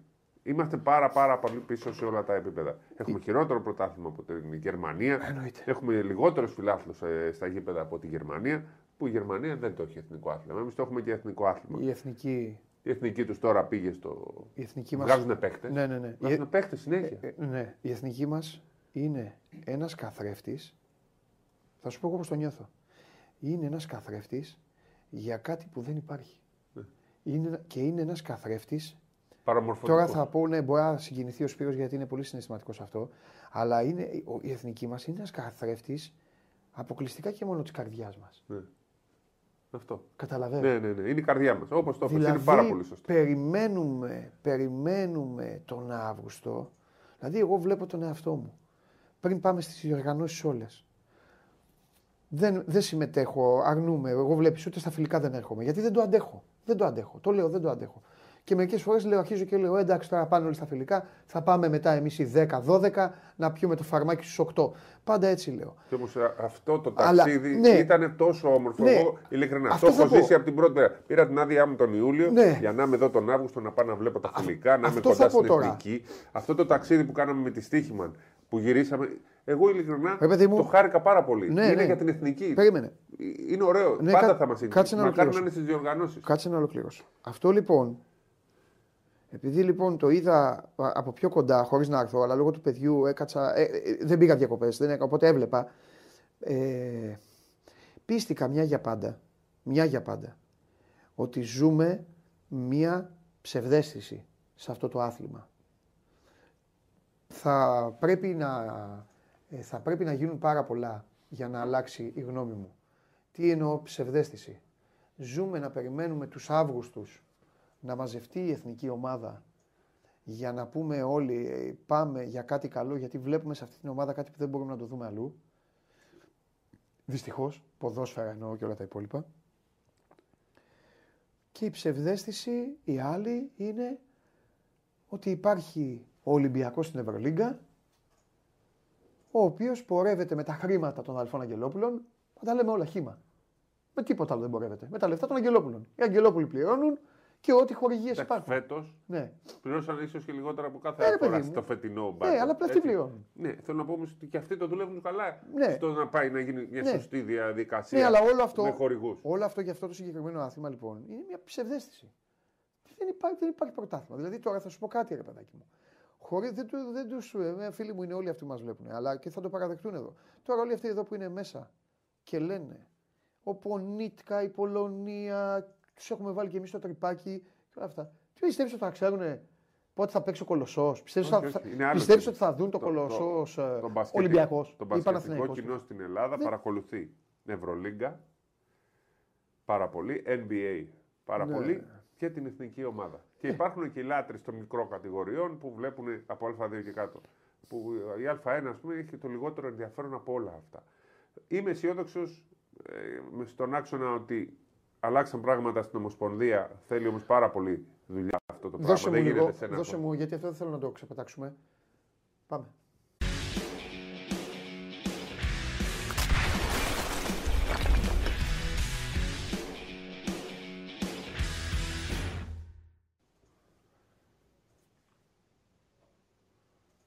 Γεια σας, μπασκετάνθρωποι του μπάσκετ, με ακούτε; Σε ταλαιπώρησα λίγο.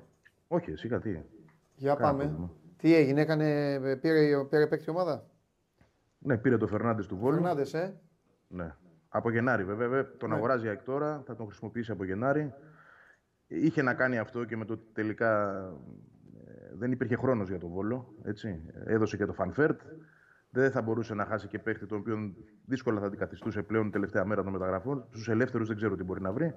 Ε, άρα έγινε και μια συμφωνία μεταξύ Α και Βόλου να έρθει ο παίκτης ε, από Γενάρη. Να έχει και ένα εξάμενο μπροστά του και ουσιαστικά από του χρόνου να είναι και ο αντικαταστάσεις του Άμπραμπατ. Γιατί αυτό είναι και το σκεπτικό. Έτσι τελειώνει το συμβόλαιο του Άμπραμπατ. Ναι. Για εκεί προορίζεται από του χρόνου. Αλλά Γενάρη θα Ωραία. το δούμε τέλος πάντων. Ωραία, πες, δύο πράγματα θα σε ρωτήσω. Mm. Και σε αφήνω. Ναι. Πρώτον, ήταν ξαφνικό, ήταν ε, μια αναμενόμενη. Όχι, όχι, όχι, όχι. Δουλεύετε από τις αρχές του μήνα. Ωραία. ναι. Ε, κοίταξε να δεις. Υπήρχε ένα θέμα γιατί ο παίκτης ήταν να πάει στη Ρωσία, τελικά έκανε πίσω ο ίδιος, δεν ήθελε να μετακομίσει στη Σπαρτάκ. Είχε πολύ καλύτερη πρόταση εκεί. Ε, και πολύ καλύτερα τα χρήματα και για το Βόλο από αυτά που θα πάρει από την ΑΕΚ, αλλά ο παίκτης ε, κλωτσούσε. Ε, και φτάσαμε στα τελειώματα. Υπήρχε μόνο η προοπτική της ΑΕΚ για εκείνον. Και άλλη μία από Ισπανία, η οποία όμως δεν προχώρησε. Λεγόταν για τη Βηγιαρεάλ, αλλά δεν έγινε τελικά κάτι. Ε, απλά είναι το timing τέτοιο που δεν επιτρέπει στην ΑΕΚ να τον έχει από τώρα. Έτσι, δεν θα τον έδινε ο Βόλος. Γι' αυτό και έγινε μεταγραφή ναι. υπό αυτή την προπόθεση. Αλλιώς ναι. μπορεί και να μην γινόταν. Ωραία. Βέ, και, βέβαια και, και, υπό το φόβο, και υπό το φόβο Παντελή για τον Βόλο να χάσει τον παίχτη ως ελεύθερο το Γενάρη. Σωστό. Ε, για, γιατί υπογράφει που θέλει το Γενάρη. Βέβαια. βέβαια. Ωραία, Βαγγέλη μου, εντάξει, πες μου και το τελευταίο. Ε, ε, ναι. Φινίτο. Εντάξει, ένα πάρα πολύ μικρό αστερίσκο για, για αριστερό μπακ. Πολύ μικρό όμως, δεν ξέρω κάτι, δεν, δεν ξέρω καν αν δουλεύουν κάτι. Απλά επειδή έχουν εντοπίσει το πρόβλημα εκεί και σίγουρα θα το δουλέψουν για το Γενάρη, δεν ξέρω αν προκύψει κάτι τώρα ή στο επόμενο 15, συγγνώμη, 15 για τους ελεύθερους. Το οποίο όμως δεν το βλέπω γιατί θα είναι παίχτη που δεν θα έχει ομάδα και ξέρεις. Όλο αυτό πλέον είναι, ε, είναι δύσκολο από την άποψη ότι δεν θα έχει ετοιμότητα. Η ΑΕΚ τώρα θέλει παίκτες έτοιμους. Αν προλαβαίνει σήμερα να κάνει μια αγορά, ok. Okay. Αλλά αφήνω πολύ μικρές ε, πιθανότητες, λίγες. Με ποιο παίζει, ε, Με τον Πανετολικό το Σάββατο εκτός. Στο Αγρίνιο, ε. Στο Αγρίνιο. Okay. Σάββατο 8 το βράδυ. Μάλιστα. Ωραία. Βαγγελάρα, φιλιά. Έγινε. Καλή συνέχεια. Μιλάμε, τα λέμε, Βαγγέλη μου, έλα. Φιλιά πολλά. Λοιπόν, αυτός είναι ο Βαγγέλης Αρναούτογλου, περισσότερος Βαγγέλης και με όλα αυτά που έχετε συνηθίσει, τις συζητήσεις μας και όλα και τις τακτικές μας από τις 26 του μήνα και μετά. Λοιπόν, εδώ λοιπόν τώρα θέλω να, για να ξεκινήσουμε να το να πούμε. Ε, να πω και κάτι άλλο, ε, γιατί είπαμε ότι σήμερα θα, θα πούμε αλήθεια, θα πούμε πράγματα. Βιώνουμε και κάποιες καταστάσεις. Ε, τώρα οι, δικέ, οι δικές μας, ε, οι δικές μας γενιές ε, έχουν ζήσει την εθνική ομάδα στα καλύτερά της, στα σούπερ της. Εντάξει, εμείς ήμασταν παιδάκια όταν ο Γκάλης ε, οργίαζε. Μετά μεγαλώνοντας έχουμε δει εθνικές ομάδες να μην μασάνε, να κατακτούν τίτλους, αλλά να έχουν και βάσεις και να έχουν ε, και, και αποδεικτικά στοιχεία για το τι μπορεί να κάνουν. Είμαι ενάντια στην τρέλα και την παραφροσύνη. Ξεκινάει και από τα media. Βέβαια παλαιότερα δεν υπήρχαν τα social. Παλαιότερα δεν υπήρχε ο κακός χαμός στο digital σκέλος. Τώρα όποιος θέλει φτιάχνει ένα blog, ε, λέει ότι είναι δημοσιογράφος, και μπορεί να πάρεις βάρνα και να γράφει την αρθογραφία του και να κάνει τα σχόλιά του και να βγάζει έτσι και, να, και το προσωπικό του αποθυμένο. Ο απλός κόσμος νομίζω ότι έχει αρχίσει και καταλαβαίνει. Αλλά εδώ μιλάμε ακόμη και για συναδέλφους. Εγώ δεν έχω πρόβλημα. Λέω, εδώ κράζω τον εαυτό μου τον ίδιο. Ε, άμα λαθέψω ή άμα πω κάτι υπερβολικό ή καμιά αγλούμπα.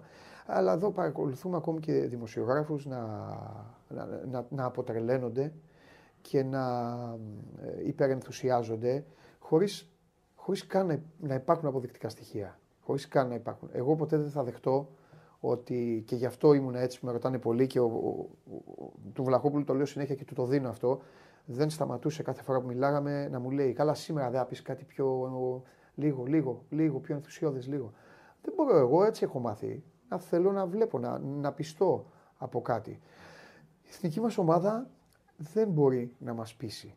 Γιατί πάντα κάτι τυχαίνει και σκοντάφτει. Τώρα λοιπόν με το Σπύρο χωρίς να θέλουμε να ψυχοπλακώσουμε, αλλά επειδή θα πρέπει να λέμε την αλήθεια, ο καθένας πώς τη βλέπει, ο Σπύρος πάντα είναι λίγο πιο. Ο Σπύρος είναι πιο συναισθηματικός, είναι πιο. ψάχνει πάντα να βρει, να βρει την καλή πλευρά. Εγώ δεν έχω τέτοια θέματα γιατί αν δω την καλή πλευρά τη λέω, αλλά είμαι και πολύ πιο σκληρός και πολύ πιο κοινικός άνθρωπος και θα το παρακολουθήσετε αυτή τη στιγμή αμέσως προσπαθώντας τώρα μαζί να σας μιλήσουμε για το μέλλον. Για το μέλλον των εθνικών ομάδων δεν θα σας πούμε για το μέλλον του μπάσκετ. Γιατί το μέλλον του μπάσκετ ως άθλημα στα σωματεία έχει να κάνει με τα χρήματα και τη διάθεση των πρόεδρων. Οπότε δεν θα μιλήσουμε εμείς για το μέλλον του Ολυμπιακού. Αν οι Αγγελόπουλοι και οι χορηγοί του Ολυμπιακού έχουν όρεξη να βάλουν 50 εκατομμύρια, που να το δεν θα το πούμε εμείς. Αν θέλουν να βάλουν 5 εκατομμύρια, πάλι δεν το ξέρουμε εμείς για τις άλλες ομάδες. Όμως, εδώ που είναι εθνική υπόθεση και μπορούμε να μιλάμε για τις εθνικές ομάδες, τώρα θα πρέπει να ακούσετε κάποια πράγματα τα οποία είναι πολύ αληθινά. Και αυτό έχει να κάνει με το ότι περάσαμε ένα καλοκαίρι με αποτυχίες σε όλες τις ομάδες. Δεν ξέρω αν για το Σπύρο αυτά τα παιδιά, και θα, θα πει δεν μιλάω μόνος μου, αν αυτά τα παιδιά, οι πεντάριδες, εξάριδες, ε, να εξηγήσουμε τι εννοούμε. Εξάριδες πεντάριδες, που Εννο... έξι είναι η βάση έτσι. Εννοούμε παιδιά που έχουν γεννηθεί δηλαδή το 6 και το 5. Ε, είναι οι, οι, επόμενοι, οι επόμενοι καλοί παίκτες. Εγώ λέω κάτι που ο Σπύρος δεν διαφωνεί σε αυτό. Εγώ λέω ότι όταν μια εθνική παιδών μέσα στο πέρασμα των χρονών δεν είναι πρώτα απ' όλα μια δωδεκάδα, είναι μια, δεκα, μια εικοσάδα. Είναι 20. Είμαι υπερβολικός. 20. 20. Να πω 20. Ωραία. Μπορεί αυτοί να έχουν την περισσότερη. 20. Αυτή τη στιγμή λοιπόν για να καταλάβετε, υπάρχουν ανάμεσά μας κυκλοφορούν 20 παιδιά, 6-5. Στη διοργάνωση που πήγαν, για μένα, για μένα απέτυχαν. Θα σας πω γιατί απέτυχαν. Γιατί όλη η περίεργη ατμόσφαιρα Έλα, μίλαγε για μια ομάδα η οποία θα μπορούσε να πάρει μετάλλιο. Τέλος πάντων, τα παιδιά δεν βγήκαν. Τι βγήκανε, Τετάρτη. Τέταρτη, αλλά είχαμε μισή τσακή στην κατσιμπορία. Ωραία. Εντάξει, εγώ αυτά, εγώ αυτά δεν τα βάζω στο. Πώς μπορεί να τα πούν και ξένοι αυτά. Ε, μπορεί να τα πούν και ξένοι αυτά. Δεν είχαν πρόβλημα. Ναι, αλλά αυτά είναι τώρα. Τέλος πάντων, δεν είναι συζήτηση. Εντάξει, χτύπησαν. Ε, ναι, αλλά δεν μπορώ να πω ότι αν δεν χτύπαγαν θα ένα χρυσό. Δεν καταλάβει, δεν είναι συζήτηση. Άστο τώρα. Δεν πειράζει. Πάμε. Από αυτά τα 20 παιδιά, η στατιστική λοιπόν παιδιά έχει δείξει ότι 5 γίνονται πολύ καλοί παίκτες. Δεν λέω για τώρα για τους τωρινού, λέμε πάντα. Πέντε γίνονται πάρα πολύ καλοί παίκτες. Άλλοι πέντε μένουν στο άθλημα και παίζουν και άλλοι δέκα ανοίγουν σου λατζίδικο. Αυτή είναι, αυτή είναι η στατιστική. Για την παιδόν, έτσι. Ναι, μετά για την παιδόν. Και... Για την παιδόν. Στη δε παιδόν τώρα, επειδή μιλάμε για παιδιά και σε αυτές τις, ε, γενικά σε αυτές τις εθνικές, θα πρέπει η Ομοσπονδία να είναι πάρα πολύ αυστηρή και σε άλλα πράγματα. Τι εννοώ; Εννοώ ότι δεν πρέπει να κοιτάς μόνο το μπασκετικό σκέλος είναι παιδιά. Πρέπει να προσέχεις. Ποιον βάζεις υπεύθυνο, ποιον βάζεις προπονητή, ποιους έχεις βοηθούς προπονητή, πώς συμπεριφέρονται, τι κάνουν οι γονείς, τι γίνεται στην περιέργεια ατμόσφαιρα, αν πλακούν οι μανατζαρέοι, γιατί το άθλημα, το δικό μας, αυτό το άθλημα, το ελληνικό μπάσκετ, έχει πρόβλημα και με όλο αυτό το όπως σας το περιέγραψα. Ένα, αν, αν το καλοσκεφτείτε, τα παιδιά αυτά, δείξε Σπύρο, αν τα παιδιά αυτά τα οποία αυτή τη στιγμή ο Σπύρος πατάει πάνω σε αυτή, πατάει πάνω σε αυτή, σε αυτή την γενιά. Προσέξτε τώρα, ένας άνθρωπος που αγαπάει τον μπάσκετ και κλαίει για την εθνική ομάδα, πατάει σε μια γενιά στην οποία μπορεί να εμφανιστούν μάνατζερ τα οποία τι είναι, τι μιλάμε, που, που πατάμε σε παιδιά που τι πηγαίνουν, γυμνάσιο. Γυμνάσιο. Δηλαδή μπορεί κάποια από αυτά τα παιδιά και μακάρι, τους το εύχομαι, να θέλουν να γίνουν γιατροί, να θέλουν να γίνουν δικηγόροι, να θέλουν να γίνουν οτιδήποτε.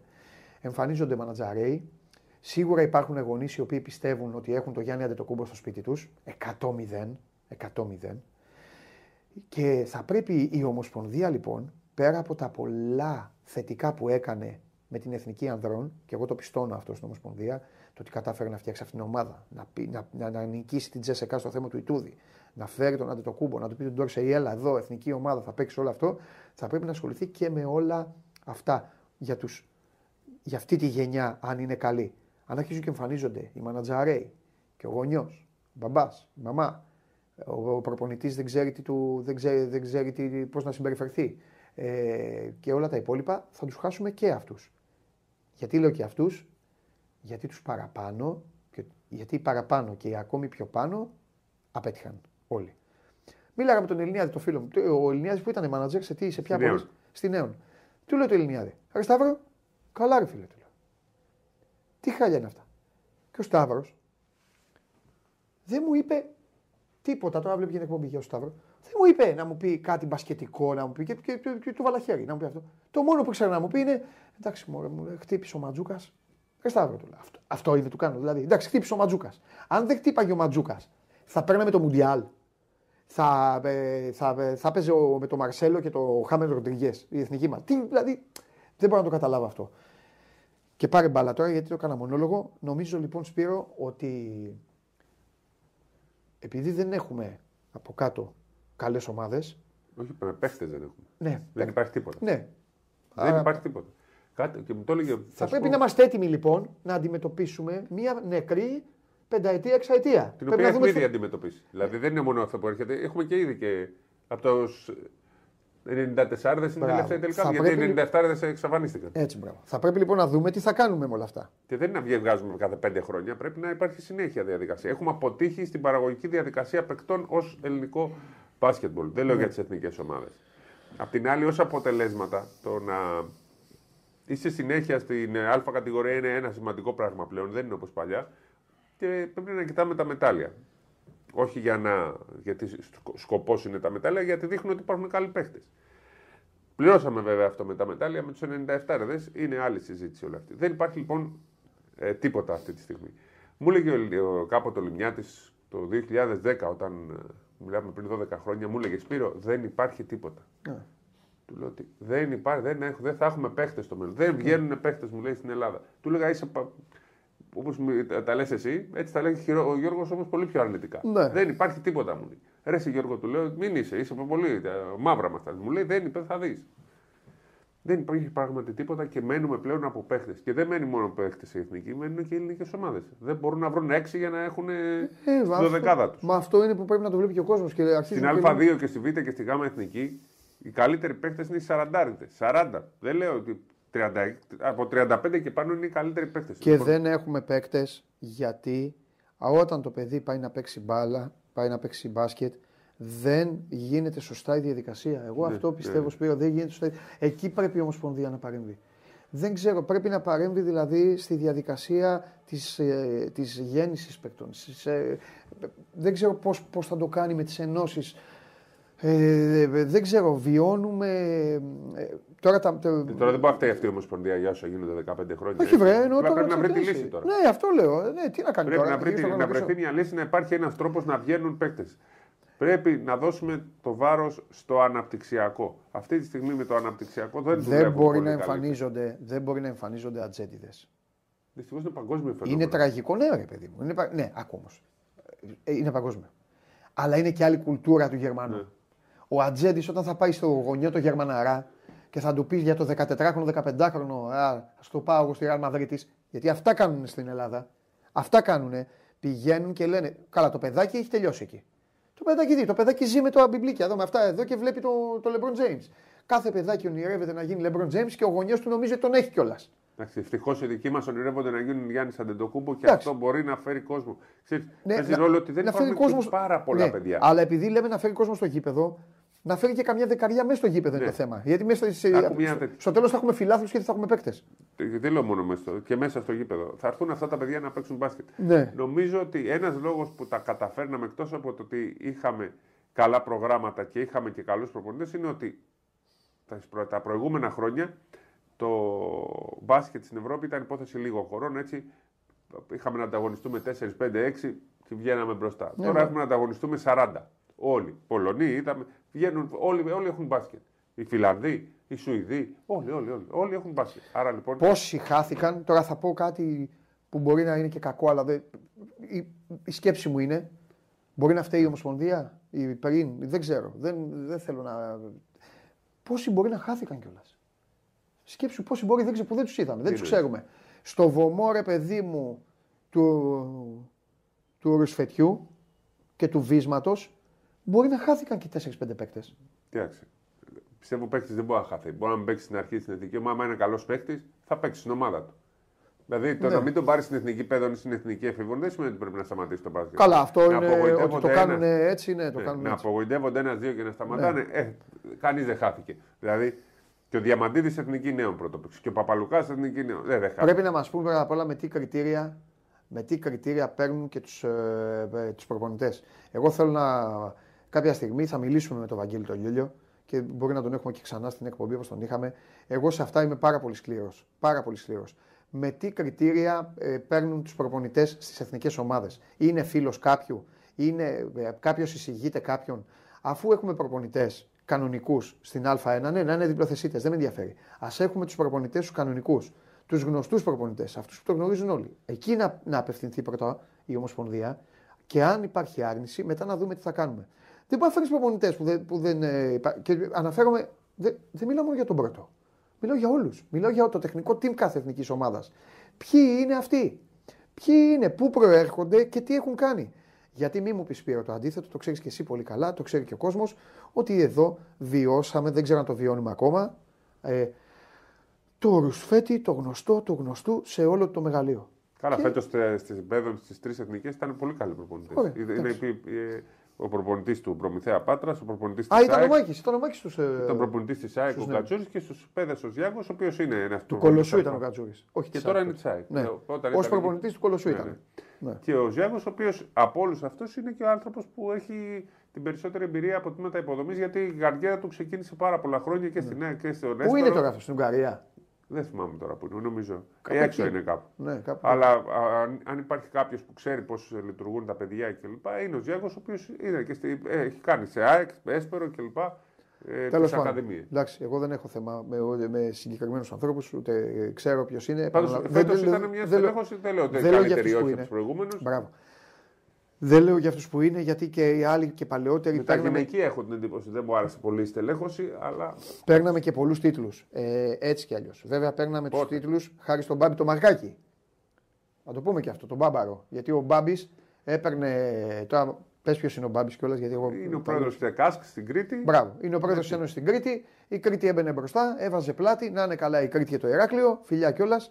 Πότε θα πάμε να μείνουμε εκεί, να ησυχάσουμε. Λοιπόν, έμπαινε μπροστά, λοιπόν, η, έμπαινε μπροστά η, η Ένωση στην Κρήτη, παίρναμε τις διοργανώσεις. Ε, ήμασταν, ε, εντάξει, παίρναμε και δέκα σφυρίγματα. Τι αν τα λέμε; Λέμε για τους ξένους μόνο, για την καμπούρα μας; Μα δεν λες για τον εαυτό σου, δεν, ε, δεν λες και ποτέ την αλήθεια σου στο, Το θέμα είναι ότι δεν έχουμε παίχτε. Πρέπει να αρχίσουν να βγαίνουν παίχτε. Μια καλή αρχή είναι αυτοί οι παίχτε που λέμε, το 5, το 6 γεννημένοι, Μπορεί, να, μπορεί όμως να εμφανιστούν, ε, υπάρχουν και οι καθυστερημένες αφήξεις που λέμε, ε. που μερικοί παίχτε εμφανίζονται πιο μεγάλοι. Οπότε ας ελπίσουμε να βγει παίχτη. Δεν υπάρχει φως πολύ στον ε, ορίζοντα. ο Σαμαντούροφ, ο Αβδάλας, ο Αμπόση.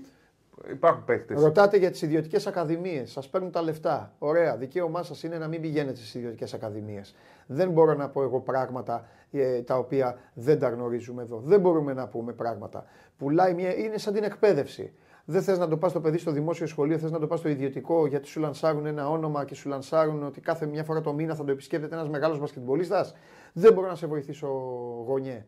Τι εννοούμε Δεν... ιδιωτικές ακαδημίες; Ε, τις, ε, ομάδες οι οποίες πληρώνουν και πηγαίνουν. Ε, όλα, αυτό είναι ένα κακό. Ναι, άλλο τα σωματεία. Τώρα ναι. μιλάνε. Α, ότι δεν, είναι... δεν θέλω να πω τώρα.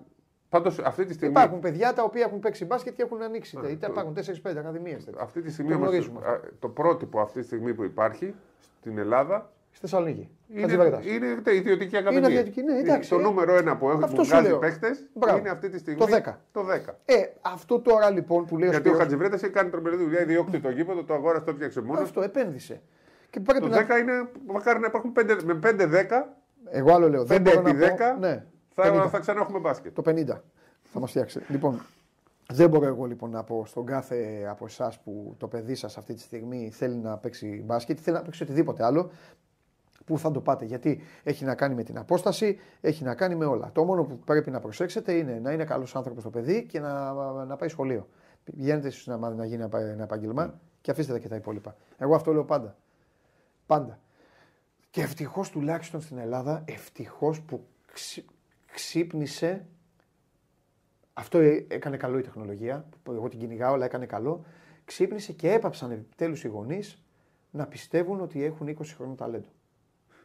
Εσείς, εγώ έπαιζα και τελειώναμε τα μάτια και έρχονταν ο πατέρας και μου έλεγε Πώς τον είδες το μικρό, συμπέκτη μου.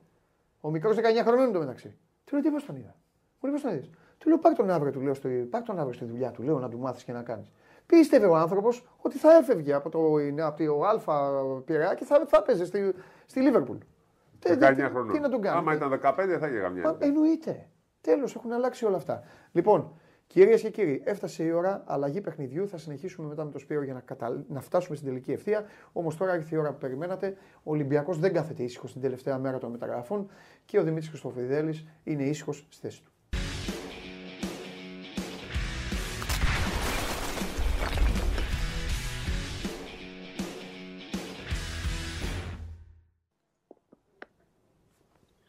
Καλό μεσημέρι, Παντελή. Γεια σου, μεγάλη Δημήτρη μου. Και, στο Σπύρο, γιατί σας ε, παρακολουθώ τόση ώρα για τη συζήτηση. Ναι, Δημήτρη μου. Ε, Έχεις και το δικό σου νομίζω, ε. Ο μπά, μπάσκετ δεν παίζει ο, το, το γιο σου ή η παυλακία; Μπάσκετ, μπάσκετ. Α, μπράβο. Να, σας πω, να σας πω κάτι έτσι, μια παρένθεση τώρα και θα να το... Πεις, να πεις, βέβαια να πεις. Δώστε, θέλω να τον κάνετε, κάντε τον μεγάλο το Δημήτρη να τα πει, μεγάλο. Κάντε μεγάλο το Δημήτρη. Τουλάχιστον τα τελευταία 10-12 χρόνια και ο εντάξει, και, το, και στο ξέρεις και ο Σπύρος. Τουλάχιστον κάθε Σαββατοκύριακο τα πρωινά είμαι σε γήπεδο μπάσκετ, ε, παρακολουθώντας τις μικρές ηλικίες πάντα, έτσι, όχι τις ε, μεγάλες, για διάφορους λόγους. Ε, και πρέπει να πω, αυτό που μπορώ να πω αυτή τη στιγμή είναι προσοχή μεγάλη, δώστε βάση στο αναπτυξιακό. Παιδιά, δώστε βάση στις συμπεριφορές των προπονητών, ε, ε, στις συμπεριφορές των γονέων, πρέπει να το πω αυτό, και στους ε, μάνατζερ. Δηλαδή είναι τρεις άξονες που αυτή τη στιγμή ε, θέλει μεγάλη προσοχή για τα παιδιά. Ταλέντο υπάρχει. Επαναλαμβάνω, ταλέντο υπάρχει. Έχω δει τουλάχιστον τα 10-12 τελευταία χρόνια άλλα παιδιά να παίζουν, να μεγαλώνουν, να βγαίνουν και άλλα να μην βγαίνουν για διάφορους λόγους. Πολλούς λόγους. Έτσι. Ε, βλέπουμε, εσείς τα βλέπετε καθημερινά, τα ζείτε, γιατί και το ρεπορτάζ εγώ τα βλέπω από, από την Εξέδρα κάθε Σαββατοκύριακο. Δεν έχει περάσει Σαββατοκύριακο που να μην είμαστε στα γήπεδα, στα κλειστά, σε ανοιχτά, σε ό,τι θέλεις ε, Παντελή και Σπύρο. Ναι. Και ε, βλέπουμε πάρα... Αυτή είναι μεγάλη κουβέντα. Μεγάλη κουβέντα. Ε, πρέπει το αναπτυξιακό ολόκληρο να αλλάξει. Να αλλάξει όλο το πράγμα. Έτσι, Βλέπεις, ε, Κάποια εδώ, πράγματα ε, δεν γίνονται, στα βασικά. Αυτή, θα την κάνω την κουβέντα μετά, θα το κάνουμε το Σπύρο. Τώρα μην σε βασανίζω εσένα, ναι. γιατί περιμένει ο κόσμος να πει τα δικά σου. Ε, για πες μου τώρα, ε, τι γίνεται τώρα, ο Ολυμπιακός μέχρι τη νύχτα τι θα, τι θα, πώς θα έχει πάρει; Καλή ερώτηση. Λοιπόν, ε, πάμε, ένα-ένα. Λοιπόν, μέσα στην ημέρα θα ανακοινωθεί ο Χάμες Ροντρίγκες. Έχει περάσει τα ιατρικά του, έχει κλείσει. Ε, OK, okay, είναι θέμα ανακοίνωσης. Ε... Καραϊσκάκι μετά και τα υπόλοιπα, ε. Μπράβο, μπράβο, μπράβο. Ναι. Τα ίδια, ναι. Φωτογράφηση, ξέρεις, παρουσίαση κτλ. Ναι. για να ολοκληρωθεί και να γίνει η ανακοίνωση. Τώρα αυτή τη στιγμή που μιλάμε είναι μια και 20, πρέπει να και έρθει και ο Μπακαμπού ήταν να έρθει το 12.30 μία παρά ε, στο αεροδρόμιο, να περάσει ιατρικές εξετάσεις. Ο Σεντρίκ Μπακαμπού από την Μαρσέιγ, το παίρνει με ελεύθερη μεταγραφή ο Ολυμπιακός. Ε, γεννημένος στη Γαλλία, ε, καταγωγή από το Κογκό και διεθνής με το Κογκό. Ε, σέντερ φορ, περιφερειακός επιθετικός, εξτρέμ. Ε, του αρέσει να παίζει περισσότερο έξω από τη μεγάλη περιοχή. Είναι γρήγορος, είναι δυνατός, ε, υποδέχεται την μπάλα στο ύψος μεγάλης περιοχής, της σπάει δεξιά-αριστερά. Δηλαδή το λέω ότι μπορεί να παίξει και με άλλον ε, επιθετικό μπροστά, ο Μπακαμπού. Ε, δύο λοιπόν ο Μπακαμπού. Τρία, ε, εκτός ε, σοβαρό πρόπτου θα κλείσει και ο Κασάμι. Ο Κασάμι που από την περασμένη Κυριακή ε, υπάρχει το ζήτημα αυτό ε, που έχει συζητήσει και έχει μιλήσει με τον Ολυμπιακό. Τον, αναμένεται σήμερα το μεσημέρι ο Κασάμι ε, να έρθει στην Ελλάδα για να κλείσει. Ο τρίτος λοιπόν ο Κασάμι και περιμένουμε και ε, τέταρτο ε, για απόψε λογικά θα είναι αμυντικός χαφ, λογικά λέω, γιατί δεν μπορώ να αποκλείσω κάτι άλλο, αλλά και πρέπει να πω Παντελή ότι και οι μεταγραφές δεν τελειώνουν. Ε. Δεν τελειώνουν οι μεταγραφές. Ε, για τους ε, παίκτες που έχουν δεσμεύονται με συμβόλαια τελειώνουν σήμερα. Για τους ελεύθερους δεν τελειώνουν. Ε, πάνε μέχρι 30 Δεκεμβρίου. Έχουν βγει κάποια δημοσιεύματα, να το αναφέρω και αυτό, να μην το αφήσω έτσι να περάσει, για τον Γκέλνορ Νάβας. Ε, βέβαια, αφού ρωτάνε εδώ, είπα ότι θα βγει να μας πεις για τον Νάβας. Ναι. Ναι, ναι, ναι, ναι, ναι, για την Παρίσι Ζερμέν.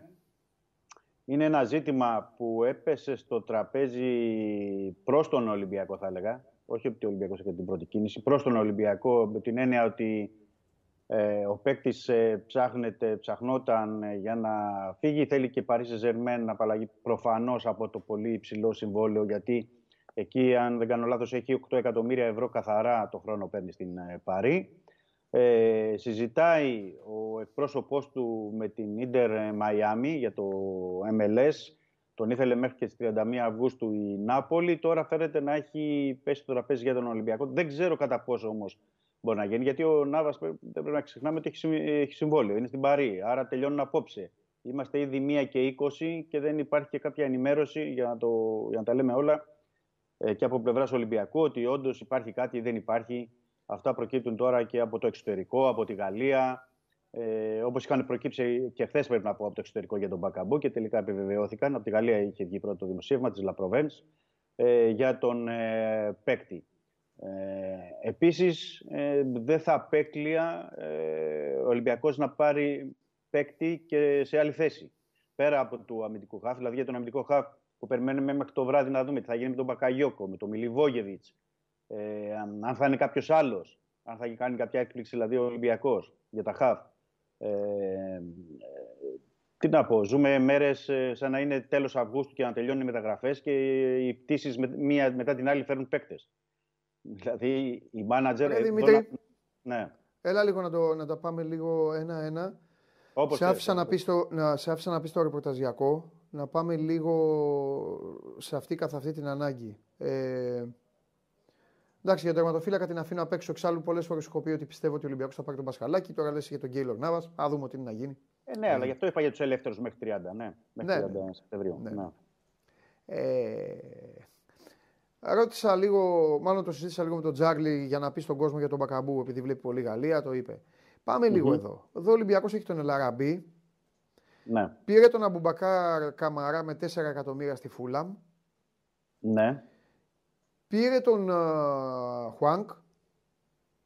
Ναι. Και τώρα παίρνει και τέταρτο επιθετικό. Mm-hmm.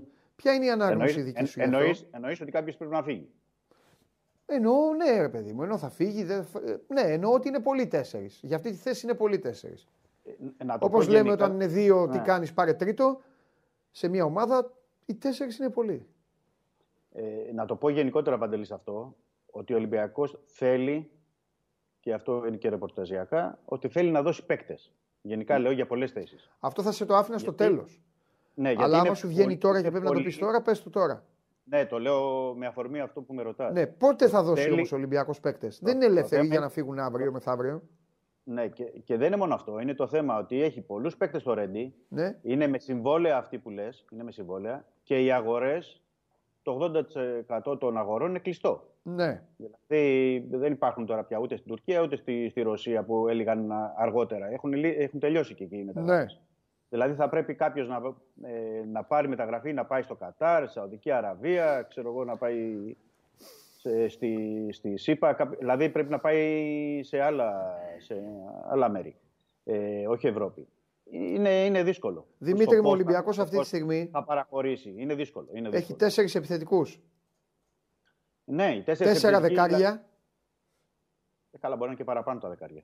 Δεκάρια βάζω το Χάμες, το Φορτούνι, το Μπιέλ, το Βαλμπουενά. Τέσσερις. Τέσσερις. Ποιον άλλο, έχω ξεχάσει άλλον; Όχι, μπορεί, εντάξει, υπό, υπό προποθέσει μπορεί να παίξει και ο Ινμπομ Χουάνκ εκεί, γιατί τον έχεις χρησιμοποιήσει το 10. Όχι, αυτόν τον βάζω. Και... Αυτός για μένα από του 40 νοματέους.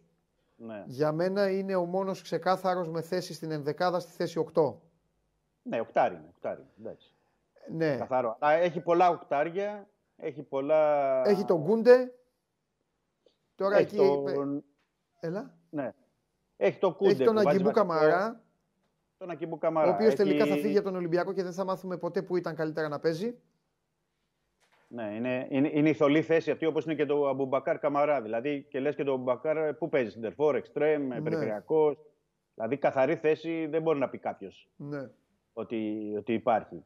Ναι. Ε, το θέμα είναι ότι ε, σε αυτό που λες, ε, να το πούμε εδώ για να μην το αφήσουμε, γιατί το ρωτάει και πολύ ο κόσμος όλος και έχει δίκιο για μένα. Το Σκάρπα τι γίνεται; Είναι, είναι και πέμπτο το Σκάρπα το Γενάρη που έχεις πει; Γιατί εσύ έχεις πει, έρχεται το Σκάρπα το Γενάρη. Ναι, ναι, ναι. Δεν έχει αλλάξει κάτι για το ε, Σκάρπα. Το Σκάρπο που ναι, να πω ότι ο Αμπέλ Φερέιρα εκεί τον χρησιμοποιεί και δεκάρι και αριστερό εξτρέμ, έτσι. Ναι. Γιατί έχει και τον Βέγγα και χρησιμοποιεί και ναι. Σε διπλό ρόλο τον ε, Σκάρπα. Ε, τι θέλω να πω. Α, είπα για να μην το ξεχάσω, γιατί ρωτάει και ο κόσμος. Είναι αυτό που είπες. Έχει 4-5 δεκάρια, 4-5 ε, οκτάρια, εξτρέμ κτλ. Για εξάρι, για αμυντικό χαφ, για να είμαστε δίκαιοι, καθαρό αμυντικό χαφ, είναι μόνο ο Εμβιλά. Είναι μόνο ο Εμβιλά. Δηλαδή είναι μια θέση που ο Ολυμπιακός θα έπρεπε ήδη να το έχει κάνει, αλλά αν το κάνει και σήμερα, έστω και την τελευταία στιγμή, ε, θα είναι καλό για την ομάδα, για το σύλλογο γιατί θα έλεγα εγώ θα είναι κρίμα για την ομάδα αυτή που δημιουργεί τώρα η διοίκηση. Ε, θα είναι κρίμα να μην έχει καλυφθεί και αυτή η θέση έτσι όπως πρέπει να έχει καλυφθεί. Ε, να μην πέσει όλο το βάρος δηλαδή στον Εμβιλά, να μην περιμένει όλη η ομάδα αν ο Εμβιλά θα είναι καλά, αν έχει ίωση, αν έχει κάτι άλλο. Δεν μπορεί να παίξει για άλλο ρόλο, λόγο να, να κρέμεται από αυτό. Ε, είναι σημαντικό, είναι σημαντικό. Ε, επίσης, ε, να μην το αφήσω να πω ότι και για προσθήκη άλλου παίκτη σε άλλη θέση είναι ανοιχτό. Ε, και από εκεί και πέρα θα δούμε την ομάδα πώς όλοι αυτοί οι παίκτες θα είναι έτοιμοι για να αγωνιστούν μαζί, να τους δούμε κάποια φορά μαζί, όλους ε, μαζί. Όταν όλους μαζί εννοώ τώρα γιατί ο Μαρσέλο δεν έχει μπει ακόμα στην ομάδα, ο Μπακαμπού θα μπει στην ομάδα, ο Χάμες θα μπει στην ομάδα. Οπότε να δούμε πότε θα προλάβουν μετά τη διακοπή να είναι όλοι αυτοί έτοιμοι για να, για να αγωνιστούν. Τι να πρωτοκάνει ο, ο Κορμπεράν, φίλε; Τι να, εγώ θα έλεγα τι να πρωτοκάνει οποιοδήποτε προπονητής. Ναι, αλλά εγώ λέω αυτόν γιατί αυτός είναι. Δηλαδή ο προπονητής ε, θα. Και στο τέλος θα βρει και τον πελάτου. Ναι, η λογική θα έλεγε ότι δηλαδή, ο Ολυμπιακός είναι αυτές τις μέρες του Σεπτεμβρίου, σαν να ζούμε μέρες Ιουνίου και να περιμένει να, κάνει, να περιμένει να κάνει την ε, προετοιμασία το Νοέμβριο που θα τελειώσει, το, που θα είναι η διαδικασία του Μουντιάλ. Αυτό περιμένει. Εγώ το είπα και χθες τα παιδιά στην έκτακτη εκπομπή. Το θέμα είναι όμως ότι θα πρέπει ο Ολυμπιακός να αντέξει. Εννοώ να αντέξει, επειδή είναι και παρεξηγήσιμο το ρήμα, δεν εννοώ να μην είναι 10 βαθμούς. Μπορεί να είναι και μπροστά. Δεν έχει σημασία. Εννοώ να αντέξει εσωτερικά όλη αυτή την κατάσταση αυτοί οι μάνι μάνι δεν θα χωράνε να αλλάξουν μέσα στα αποδητήρια. Θα αναγκαστεί ναι, να φτιάξει υπομάδε ο προπονητής για να μπορέσει να δουλέψει, να φτιάξει γκρουπ. Νομίζω. Εκτός αν γίνει σήμερα ε, η έξοδος Μεσολογγίου, έτσι. Αλλά δεν ξέρω, εσύ είσαι ο ρεπόρτερ. Άμα ναι, είπαμε ότι θέλει να δώσει, αλλά δεν γίνεται να φύγουν πολύ σήμερα. Εντάξει. Ναι. Μην, ε, θα, μπορεί να παραχωρηθούν, αλλά όχι, όχι μεγάλος αριθμός σήμερα. Σήμερα, ναι. σε μία μέρα δεν μπορεί να γίνει τόσο μεγάλος ε, αριθμός. Αλλά η ουσία είναι ότι ε, ο Ολυμπιακός έχει τις δομές και έχει και την ε, εμπειρία και μπορεί να το διαχειριστεί αυτό. Δηλαδή έχει τώρα ναι. τα βάτς με τη Φράιμπουργκ και τη, με τον Άρη που οπωσδήποτε πρέπει να πάρει ε, βαθμούς, αλλά έχει μετά τη διακοπή. Έχει αυτές τις δύο εβδομάδες διακοπή λόγω των εθνικών ομάδων που θα μπορεί να το διαχειριστεί αυτό το πράγμα ναι. το Ρέντι και γενικά με τους ε, παίκτες. Και η ουσία είναι ο Ολυμπιακός να είναι σε ένα επίπεδο ε, καλό μέχρι την, να φτάσει τη διακοπή του, του Νοεμβρίου. Ε, γεια σου. Και το θέμα είναι ότι όλα αυτά, Κορμπεράν, κάνε, δεν ξέρω τι θα κάνεις, κάτσε και κέρδισε κιόλας. Ναι, μέσα σε όλα, ναι, ναι. Δεν, ναι, εγώ δεν, το, έχω πει, το έχουμε πει και εδώ από την εκπομπή, είναι, είναι πολύ δύσκολο το έργο του Κορμπεράν. Τι να κάνουμε, αλλά έτσι είναι η κατάσταση. Ναι. Δηλαδή και ο άνθρωπος βλέπει συνέχεια να του έρχονται παίκτες. Και θα, να σου πω κάτι. Καλοί παίκτες. θα υπάρχουν και δικαιολογημένες γκρίνιες. Δικαιολογημένες. Αυτό πρέπει να, να, να, να σωθεί κιόλα. Όταν είναι τέτοιο επίπεδο οι παίκτες, ε, όλοι θέλουν να παίζουν. Ε, βέβαια. Δηλαδή δεν, ε, δεν, δεν, δεν δέχεται κάποιος να είναι στον πάγκο. Πώς να το πούμε έτσι, απλά να το πούμε ποδοσφαιρικά. Ε, τώρα λοιπόν, θεωρώ έλα. θα διαφοροποιηθεί ε, και το σύστημα. Ωραία, έλα να φτιάξουμε, έλα να φτιάξουμε και θα σα αφήσω. Όχι, δεν θα σα αφήσω, γιατί πρέπει να πεις για Φράιμπουργκ. Έλα να φτιάξουμε τώρα μία ενδεκάδα. Για να καταλάβει ο κόσμος γιατί το συζητάμε. Στην κατάσταση που είναι λοιπόν τώρα, τώρα ο Ολυμπιακός θα έχει τον τερματοφύλακά του, δεξιά το Βερσάλικο, αριστερά το Μαρσέλο. Ναι. Το Σισε με το Μανολά ή τον Μπάς στο κέντρο της άμυνας. Το αμυντικό χαφ που θα έρθει, ναι. θέλω να πιστεύω, τον, το Χουάνγκ, ναι. το Χάμε Ροντρίγκες και μπροστά έναν από τους επιθετικούς. Στη μία πλευρά θα έχει τον. Biel. Τον, τον Biel. Τον Biel. Θα πάει ο Biel στο πλάι λοιπόν. Ωραία για να μπει στην 11 Και στην άλλη ποιον θα έχει. Το Μπάουλερ, ποιον θες να έχει. Το Μασούρα, ποιον; Ε, δεν θα, δε θα απέκλεια να είναι και στη μία πλευρά ανάλογα το σεντερφόρ. Δηλαδή μπορεί να είναι, λέω εγώ, ε, αν είναι, υποθέσουμε τώρα, η σέντερ φορ, ο Ελ Αραμπί, ο Ιτζο, να είναι ο Μπακαμπού στη μία πλευρά. Λέω, αν τον τραβήξει προς τα έξω. 40 νοματαίους έχει. Θα βάλει παίκτη, θα κάνει μετακίνηση θέση. Πιστεύεις; Δεν έχει πλάγιους. Θεωρώ ότι μπορεί να κάνει και άλλο τρικ. Δηλαδή να παίξει με δύο. Ε, με δεκάρι, λέμε φερ' ειπείν το Χάμες. Ναι. Και να, είναι, να αλλάξει το σύστημα εντελώς και να ναι. είναι δύο επιθετικοί μπροστά. Ναι. Δηλαδή να πάει σε ένα σύστημα με τρεις πίσω στην άμυνα. Γιατί του αρέσει και του Κορμπεράν, τώρα δεν ξέρω. Ε, του Κορμπεράν του αρέσει, αλλά ο Ολυμπιακός τον κολλάκι ναι, του ναι, ναι, ναι, δεν του βγαίνει η αγωνιστή. Μέχρι τώρα σου λέω ότι βλέπω, ε. Ναι, ναι. Και να παίξει με, μπροστά δηλαδή με ένα, σαν να τον ε, Χάμες και δύο ε, επιθετικούς. Να δεις εκεί δύο επιθετικούς. Και να το έχει 3-4-1-2. Ναι, ναι. Αυτό ναι. βάζεις εσύ στο γήπεδο. Ένα 3-4-2. Ναι, ναι, ναι, ναι, ναι. Που όλη την πλευρά Ωραία, θα μπορεί να παίξει ο Και στο 4 ποιοι θα είναι οι πλάγοι; Στο 4 οι πλάγοι ποιοι θα είναι; Ο Βρυσάλικο θα πάει κάτω; Ο Βρεσάλικο είναι, Αν είναι καλά. Ο Άβυλα και ο, Μαρ, και ο Μαρσέλο. Ναι. Ο Άβυλα έτσι όπως Ναι, και ο Μαρσέλο. Πω πω το Μαρσέλο. Μαρσέλο γίγαντα αυτά 15 χρόνια στη Ρεάλ θα του πούνε εδώ πάρε την πλευρά στον Ολυμπιακό. Αν, αν, το δοκιμάσει, ναι. Είναι έτσι, είναι έτσι το πράγμα θα πάει. Που, που, μπορεί να δοκιμάσει πολλά, πολλά ναι, συστήματα. Ναι, ε, βέβαια μπορεί να δοκιμάσει. Ρε, Μίτσο μου 40 παίκτες έχει. Αν δεν μπορεί να δοκιμάσει με 40 παίκτες, ποιος θα το κάνει; Ναι, ναι, ναι. Τέλος ναι. πάντων. Λοιπόν, ωραία είναι αυτά. Θα τα δούμε. Ο Ολυμπιακός έχει κάνει πολύ μεγάλες μεταγραφές. Πρέπει να το πούμε αυτό. Ο προβληματισμός ο γηπαιδικός είναι δεδομένος και, και δικαιολογημένος. Από την άλλη, πρέπει να πούμε ότι ο Ολυμπιακός φέρνει ονόματα τα οποία δεν πίστευε κανείς ότι θα μπορούν να υπάρξουν. Ο Χάμες Ροντρίγκες, κυρίες και κύριοι, είναι ένας παίκτης ο οποίος την πάσα την ασύ, την τελική πάσα την έχει για πλάκα. Σίγουρα η καριέρα του είχε ανεβοκατεβάσματα, είχε και τη μαμά να γκρινιάζει πότε στο Ζιντάν, πότε στους Γερμανούς της Μπάγκερν. Ο Κάρλο Αντσελότη είναι ο μεγάλος του έρωτας και ο προπονητής με τον οποίο έκανε παπάδες είτε στο Μόναχο είτε στο Λίβερπουλ με τη φανέλα της Everton, έτσι. Ε, και μένει να δούμε τι όρεξη θα έχει και σε τι κατάσταση θα είναι στον Ολυμπιακό. Όπως και να το κάνουμε όμως, η μεταγραφή του είναι μεταγραφή παίκτη που δεν πίστευε ποτέ κανείς ότι μπορεί να γίνει από ελληνική ομάδα όπως το ίδιο και του Μαρσέλο για να τα λέμε όλα κύριε Δημήτρη μας. Λοιπόν. Ναι, και πρέπει να τα πούμε όλα και αφού τα λέμε όλα, ναι, ε, θα πούμε και το, γιατί το αφήνουμε και δεν το, το λέμε, ότι ε, έδωσε ο Ολυμπιακός πολλά λεφτά. Ε, παιδιά δεν είναι δηλαδή ε, μόνο ε, Πώς θα έρχονταν να φύγουν λεφτά; Εννοείται. Ναι, λέω, ε, λέω, λέω, για τα συμβόλαιά τους. Γιατί πολλοί, ε, ξέρεις Παντελή, ότι μετρούν ότι πόσα λεφτά δόθηκαν στις ομάδες. OK, okay, δόθηκαν 6 εκατομμύρια για τον Μπιέλ. Ε, αλλά εδώ μιλάμε για συμβόλαια που αν τα αθροίσει κάποιος στον Ολυμπιακό, τουλάχιστον τα 5, να μην πω παραπάνω συμβόλαια, είναι από 1,5 εκατομμύριο και πάνω. Ε, δεν είναι εύκολα πράγματα για, να, για το... Μιλάμε για ελληνικό ποδόσφαιρο, για ελληνικό ναι. πρωτάθλημα. Δεν υπάρχουν τα έσοδα ε, και οι, ε, οι χορηγοί αυτοί που υπάρχουν στην Premier League, στην Bundesliga, στην Ιταλία ή στην Ισπανία. Είναι πάρα πολλά τα λεφτά και είναι μια μεγάλη επένδυση αυτή από τον Ολυμπιακό. OK, okay, πρέπει να το πούμε και αυτό. Δηλαδή δεν, ε, τα λέμε όλα, ε, που πρέπει να βγει. Έτσι. Είναι που πρέπει να βγει κιόλας. Δηλαδή δεν υπάρχουν περιθώρια εδώ για να ε, υπάρξουν λάθη ή να μην βγει κάποιο, ε, κάποια μεταγραφή.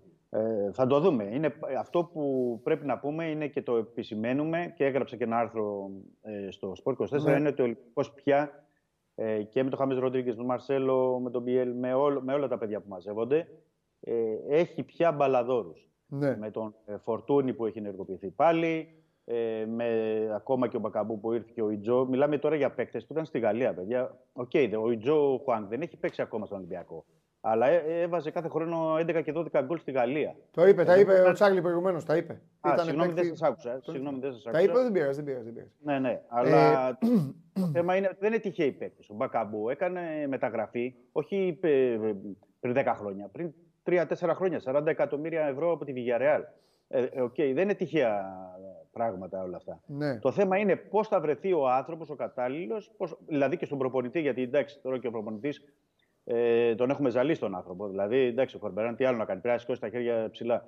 Πρέπει να δουλεύει με 40 παίκτες και να του έρχονται συνέχεια και ποδοσφαιριστές. Να μην ξέρει δηλαδή ο άνθρωπος πώ που να πατάει και που να έχει και να έχει μέσα σε όλα αυτά και παιχνίδι. Δηλαδή, απόψε, γιατί δεν είπαμε τίποτα για τη Φράιμπουργκ. Απόψε, Όχι, σε, στο αφήνω να τελειώσει. Περιμένω να τελειώσει για να πει για τη Φράιμπουργκ, για να σε αφήσω. Ναι, δηλαδή, ε, πρέπει να έχει το μυαλό του μόνο στη Φράιμπουργκ ε, απόψε. Δηλαδή, έχει κάνει όλο το πλάνο, έχει καταρτήσει πώς θα παίξει ο Ολυμπιακός με τις συνθήκες που είναι, με την πιο δυνατή ομάδα ε, αυτή τη στιγμή του ομίλου. Δεν πρέπει να κρυβόμαστε. Εντάξει, η Φράιμπουργκ είναι ε, δεύτερη αυτή τη στιγμή στη Γερμανία.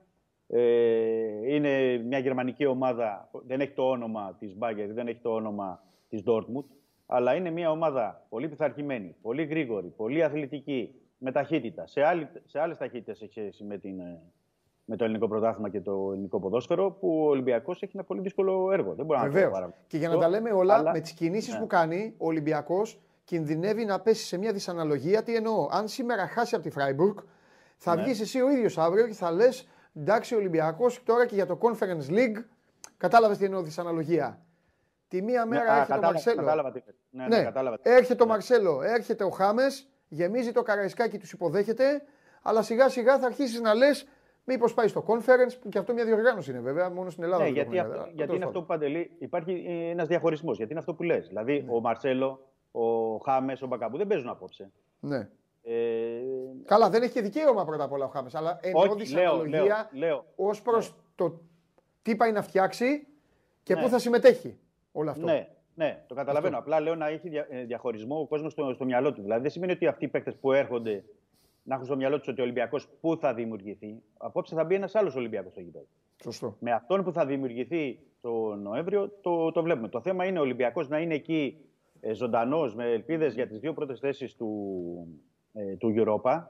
Αν και για μένα η, η δεύτερη θέση είναι δύσκολη, κοπομαχαίρι δηλαδή να παίξεις με τον τρίτο του Champions League μετά. Ναι. Ε, και ε, να περάσει ε, στα νοκάουτ παιχνίδια ε, μετά το Φεβρουάριο και τον Μάρτιο. Ναι. Σε οποιαδήποτε διοργάνωση και αν είναι εκεί μετά ο Ολυμπιακός, δηλαδή είτε στο Europa League είτε στο Conference League, με τις κινήσεις που έχουν γίνει αυτή τη στιγμή, με την αλλαγή της ευρωπαϊκής λίστας, ε, θα έχει μεγάλες πιθανότητες να φτάσει μακριά. Θα έχει μεγάλες πιθανότητες. Αυτό εκτιμώ. Και πρέπει να δούμε να ολοκληρωθεί και το παζλ. Επαναλαμβάνω, σήμερα τελειώνουν για τους παίκτες που είναι. Ο Ολυμπιακός, αν φτιάξει καλή ομάδα, μπορεί να κάνει πορεία στην Ευρώπη. Και το λέω αυτό ναι. για τους Ολυμπιακούς, ναι. για να, ε, μάλλον όχι για τους Ολυμπιακούς, το παίρνω πίσω. Το λέω για όλους τους Έλληνες να σοβαρευτούν και να αρχίσουν να βλέπουν όλες τις διοργανώσεις σωστά. Και το conference η UEFA δεν το έφτιαξε για να είναι τουρνουατάβλη. Όπου μπορείς, ό,τι μπορείς να πάρεις. Ε, γιατί είναι εύκολο να πάρει conference, πιστεύεις, σε μια ελληνική ομάδα; Ή μάλλον θα σε ρωτήσω αλλιώς. Αν ο Ολυμπιακός πάει στο conference και φτάσει ναι. ως τον τελικό. Ναι. Λέω με τις μεταγραφές που κάνει, έτσι, να παίξουν κιόλας. Δεν το λέω. Ναι, με... ναι, ναι, ναι, υποθετικά, ναι, υποθετικά, ναι. εντάξει. Ναι. Θα, εσένα θα σε χαλάσει; Γιατί τον χάλασε το, το Μουρίνιο και τη Ρώμα; Όχι, βέβαια. Γιατί χάλασε τον Πάο που πήγε στου 8 και είχαν στη Θεσσαλονίκη να γιορτάζουν για 15 μέρες για κάτι; Λέω την ελληνική ομάδα. Χάλασε τις ναι. άλλες ομάδες. Λοιπόν, να σοβαρευτούμε λίγο. Το θέμα του Ολυμπιακού απλά είναι ότι θα πρέπει να αδειάσει λίγο την ιστορία εκεί με τα αποδητήρια, να, να, ναι, να μπουν. Ναι, συμφωνώ. Να κοιτάξουν όλο αυτό το κομμάτι, το επικοινωνιακό κομμάτι, να τα πάνε καλά σε όλα, γιατί ο Ολυμπιακός έχει ε, προβλήματα από πέρυσι. Ε, ναι, γιατί θα είναι και κρίμα για τους παίκτες. Είναι και κρίμα για τους παίκτες. Δηλαδή ναι, και κρίμα για τους παίκτες. Ο Ολυμπιακός θα κερδίσει σίγουρα marketing, θα πουλήσει φανέλες. Δεν νομίζω ε, ότι υπάρχει Ολυμπιακός ναι, που να μην θέλει να έχει μια φανέλα του Χάμες με, το, με το 10. Α, επιτέλου Επιτέλους θα φορήσει και το 10 του Ολυμπιακού μετά από χρόνια κάποιος παίκτης που μπορεί να το υποστηρίξει. Ναι. ναι μάλλον ναι. όχι. Δεν ξέρω αν θα το υποστηρίξει. Περιμένω να το δω. Αλλά που το ναι. αξίζει. Ναι, πάει το 10 εκεί που πρέπει να πάει. Μπράβο, που το αξίζει. Λοιπόν, και φυσικά θα γεμίσει και όλα τα άλλα γήπεδα, γιατί όσο και να τον μισούν οι αντίπαλοι οπαδοί, θα πούνε πάμε να δούμε το, το μαλλί του Μαρσέλο από κοντά. Πάμε να δούμε το Χάμε Ροντρίγκε να βγάζει καμιά σαραντάρα και να του λέει του Ελαραμπή, πάρ το βάλτο. Λοιπόν, και, Αύριο και περισσότερα. Και παντελή να δώσουμε μια προέκταση σε αυτό. Να ναι. πούμε ότι είναι διαφορετικά πια είναι άλλη διαφήμιση. Δηλαδή, άμα μπει κάποιος, ε, επειδή όλοι και οι νεότερες γενιές χρησιμοποιούν τα social media και γενικά, ε, να δει τι έχει γίνει και χθες, αλλά και την περασμένη εβδομάδα με, την, με τον ερχομό του Μαρσέλο και τώρα του Χάμε Ροντρίγκε στο εξωτερικό. Τι διαφήμιση είναι τουλάχιστον αυτή; Βέβαια. Δεν είναι μόνο για τον Ολυμπιακό, είναι το, για το ελληνικό πρωτάθλημα. Γιατί αύριο μεθαύριο οποιαδήποτε ελληνική ομάδα, λέω εγώ, ε, θα μπορεί να πείσει και έναν άλλον παίκτη. Δεν λέω του Βεληνικού, του Χάμε Ροντρίγκες, του Μαρσέλο, αλλά ένα επίπεδο πιο κάτω να έρθει στο, στο, στο ελληνικό πρωτάθλημα. Και η μεταγραφή του Χάμες έπαιξε ρόλο στο ότι ήρθε νωρίτερα ο Μαρσέλο. Ναι. Είναι διαφορετικό. Ή ακόμα τώρα και να, και να έχει πέσει στο τραπέζι ή ο μάνατζερ να το έβαλε στο τραπέζι του Κέλλορ Νάβα. Λέω, το έβαλε. Το έβαλε για ποιο λόγο; Γιατί σου λέει εκεί στον Ολυμπιακό έχει πάει ο Χάμες Ροντρίγκες και ο Μαρσέλο με τον οποίο ο Νάβα ήταν συμπέκτη στη Ρεάλ. Δηλαδή σε κάποια άλλη περίπτωση δεν θα έμπαινε στην εξίσωση. Δηλαδή τα, τα ωφέλη για τον Ολυμπιακό, μην τα βλέπουμε τώρα. Τα ωφέλη του Ολυμπιακού θα είναι πολλαπλά και για τις επόμενες μεταγραφικές περιόδους. Στις επόμενε. δεν σου στέλνει να βάζει σούπερ, ε; Και τον ε, ε, Ιανουάριο και για το επόμενο καλοκαίρι. Το θέμα είναι ότι κερδίζει σε πολλά επίπεδα. Όπως είπες, για φανέλες, για διαφήμιση, για χορηγούς. Αλλιώς προσελκύεις κόσμο τώρα με, αυτούς, με αυτά τα ονόματα και διαφορετικά πουλάς και λέω εγώ τις επόμενες χρονιές ναι. και το τηλεοπτικό συμβόλαιο. Ακόμα και αυτό. Και το τηλεοπτικό Δε, συμβόλαιο. Εννοείται. Αν και έχει τώρα τηλεοπτικό συμβόλαιο Ολυμπιακός, okay, αλλά λέω είναι ένα γενικότερο πακέτο. Εννοείται. Το... Είναι γενικές επενδύσεις αυτές. Όταν καταφέρνεις να κάνεις τέτοιες κινήσεις, επενδύσει σε πολλά μέτωπα. Μόνο καλό μπορεί να σου φέρουν. Το καλύτερο απ' όλα βέβαια είναι αυτό που θέλει και ο πελάτης σου. Αν μπορείς να το προσφέρεις ακόμα καλύτερα, εννοώ να μπουν οι παίκτες και να μπορέσουν να παίξουν και αυτό που ξέρεις. Γιατί ε, αυτό, αυτό είναι ξέρεις πολύ καλά, ξέρεις πολύ καλά ότι όπω και να λέγεται ο άλλος, όχι στην Ελλάδα, στην Ταγκανίκα να πάει. Όπου και να πάει, αν δεν δώσει και αυτά που έχεις εσύ συνηθίσει να τον βλέπεις, ε, μία, δύο, τρεις μετά από κανένα μήνα έχει αρχίσει και έχει τη φθορά. Οπότε είναι ναι. σημαντικό και για αυτούς τους παίκτες. Δεν είναι. Δηλαδή, έχουν και αυτοί στο μυαλό τους ότι πρέπει να κάνουν. Γιατί το, Βέβαια, να σου, το, να σου κορεμάσει τον τουρίστα είναι το μόνο εύκολο. Το αγωνιστικό είναι το πρώτο και είναι ότι θέλουν κιόλας. Είναι θέλουν κιόλας. Γιατί μην ξεχνάμε το Χάμε είναι 31. Ναι, βέβαια. Δεν είναι χρονών, έτσι. Δεν έτσι. είναι. Έτσι, ε, έτσι. Μέχρι πριν δύο χρόνια ήταν στη Ρεάλ. Ναι. Δεν είναι Σωστό. Πράγμα. Θέλουν και οι παίκτες από μόνοι τους έχουν και ένα ποδοσφαιρικό εγωισμό τέτοιου επίπεδου παίκτες να δείξουν πράγματα. Ωραία. Και γι' αυτό παραμένουν και στην Ευρώπη. Αλλιώς μπορούσαν να πάνε και, και, αλλού. Δηλαδή, ο Μαρσέλο έμεινε στην Ευρώπη γιατί είχε χρυσές προτάσεις από την Αμερική και από το, το, το Κατάρ. Mm-hmm. Και από τη Βραζιλία. Βέβαια. Μίτσο, τα λέμε αύριο. Να δούμε και τι θα γίνει με τη ναι. Φράιμπουργκ. Ναι. Καλά να δούμε εδώ το παιχνίδι, εδώ στο στούντιο. Έχουν φτιάξει εδώ κατάσταση στην τηλεόραση. Θα γίνει χάμος. Αύριο θα σε αντιμετωπίσουμε. Φιλιά. Καλό μεσημέρι. Γεια σου Δημήτρη μου. Λοιπόν, αυτός είναι ο Δημήτρης Χρυστοφιδέλη. Μέχρι το βράδυ μπορείτε να παρακολουθείτε ε, τις κινήσεις του Ολυμπιακού και το τι άλλο έχει να κάνει. Ε, πέρασα από μια νότια, δεν θα πω ομάδα, ακαδημία, παίζανε παιδάκια. Ε, μη, όχι μίνι, προπέδες, παμπέδε. Παμπέδε είναι πριν τους πέδε. Ναι. ναι, τέτοιο. Παλιά οι παμπέδε ήταν 14 χρόνια, τώρα οι παμπέδε είναι το 15 χρόνια. Μια χρονιά πριν τους. Ναι. Όχι, ήταν πιο μικρή αυτή που έβλεπα. 12 ήταν. Δεν ξέρω, δεν ξέρω πώς λέγονται. Το 12 λέγεται μήνυ. Καπα 12 για μπάσκετ. Το ποδόσφαιρο. Για μπάσκετ. Μήνυ το λέμε. Δεν καταλάβαινα τι κάναμε. Ένας τύπος που ορλιάζε σαν να ήταν λοχαγός στο μεγάλο πεύκο και λοχαγός καραβανάς. Όχι από την Ευελπίδων κιόλας. Ναι ουρλιάζε. Και μια άλλη κοπέλα φώναζε σουτ, μόνο σουτ φώναζε. Δεν καταλαβαίνεις. Εντάξει, τώρα πιστεύεις ότι όλοι αυτοί που είναι προπονητές κανονικοί; Δεν, Οι μισοί δεν είναι καν προπονητές. Είναι του, παιδικού, του αντρικού, τον βάλα εκεί να παίρνει ένα χατζηλίκι. Υπάρχουν πάρα, πάρα πολλές ομάδες. Τι είπε ο Σκαριόλο, βρήκαμε πέντε ακαδημίες. Υπάρχουν, υπάρχουν 500 ομάδες στην Ελλάδα, όχι χίλιες ομάδες στην Ελλάδα, όχι 500, χίλιες. Δεν μπορεί και χίλιες να δουλεύουν καλά. Βρήκαμε τις πέντε ακαδημίες που δουλεύουν καλά τον μπάσκετ. Και έτσι εκεί στηρίχθηκαν. Αυτή τη στιγμή δεν μπορούμε να περιμένουμε από χίλιες, δηλαδή εσύ που περνάς από τον δρόμο να ξέρουν να κάνουν. Δεν υπάρχει περίπτωση να βγουν μπάσκετ. Μόνο κατά λάθος θα βγει αυτό.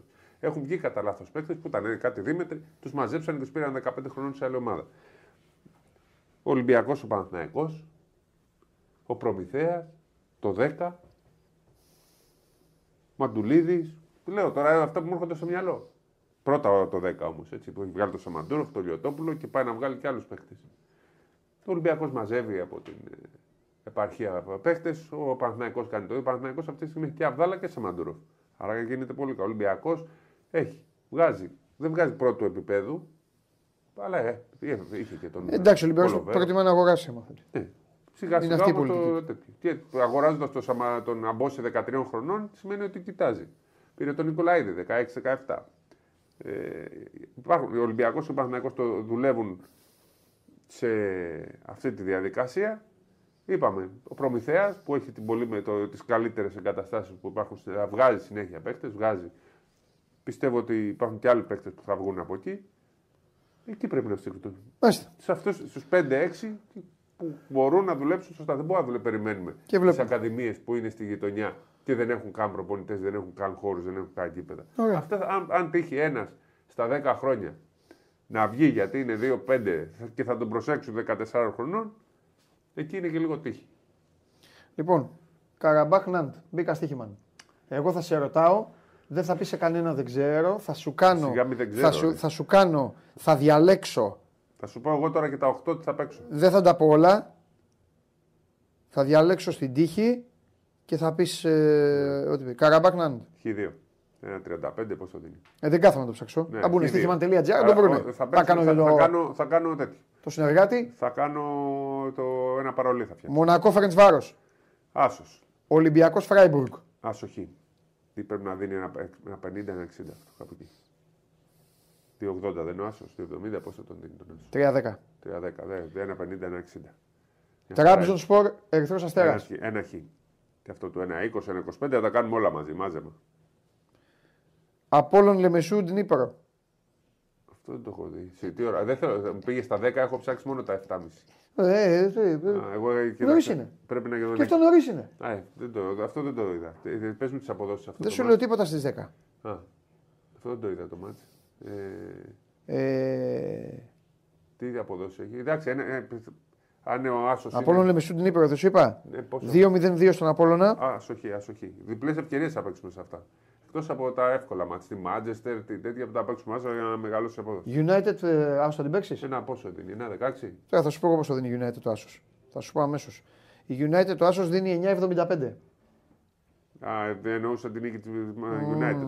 1,26. 1,26. Ε, καταλάβατε τώρα. Πολύ ωραία. Αφού καταλάβατε λοιπόν, μπείτε στοίχημαν.gr και μιας και καταλάβατε, δεν θα χάσετε. Γιατί ο Σπύρος Καβαλιαράτος φρέσκο κουρεμένος χθες εδώ, σε φοβερό μπαρμπεράδικο πήγε και τον γυαλίσανε. Ήταν σε όλα έτοιμο. Είμαι ο Παντελής Διαμαντόπουλος. Σας ευχαριστώ πάρα πολύ και για την παρέα που μας κάνατε σήμερα. Εδώ στο Βερολίνο η αποστολή συνεχίζεται για εμάς μέχρι να σηκωθούμε να φύγουμε και να έρθουμε εκεί κοντά σας. Ε, δείτε ποδόσφαιρο σήμερα γιατί μπάσκετ θα δείτε αύριο. Αύριο εδώ θα είμαστε και θα τα συζητήσουμε όλα. Να περνάτε όμορφα. Φίλια πολλά.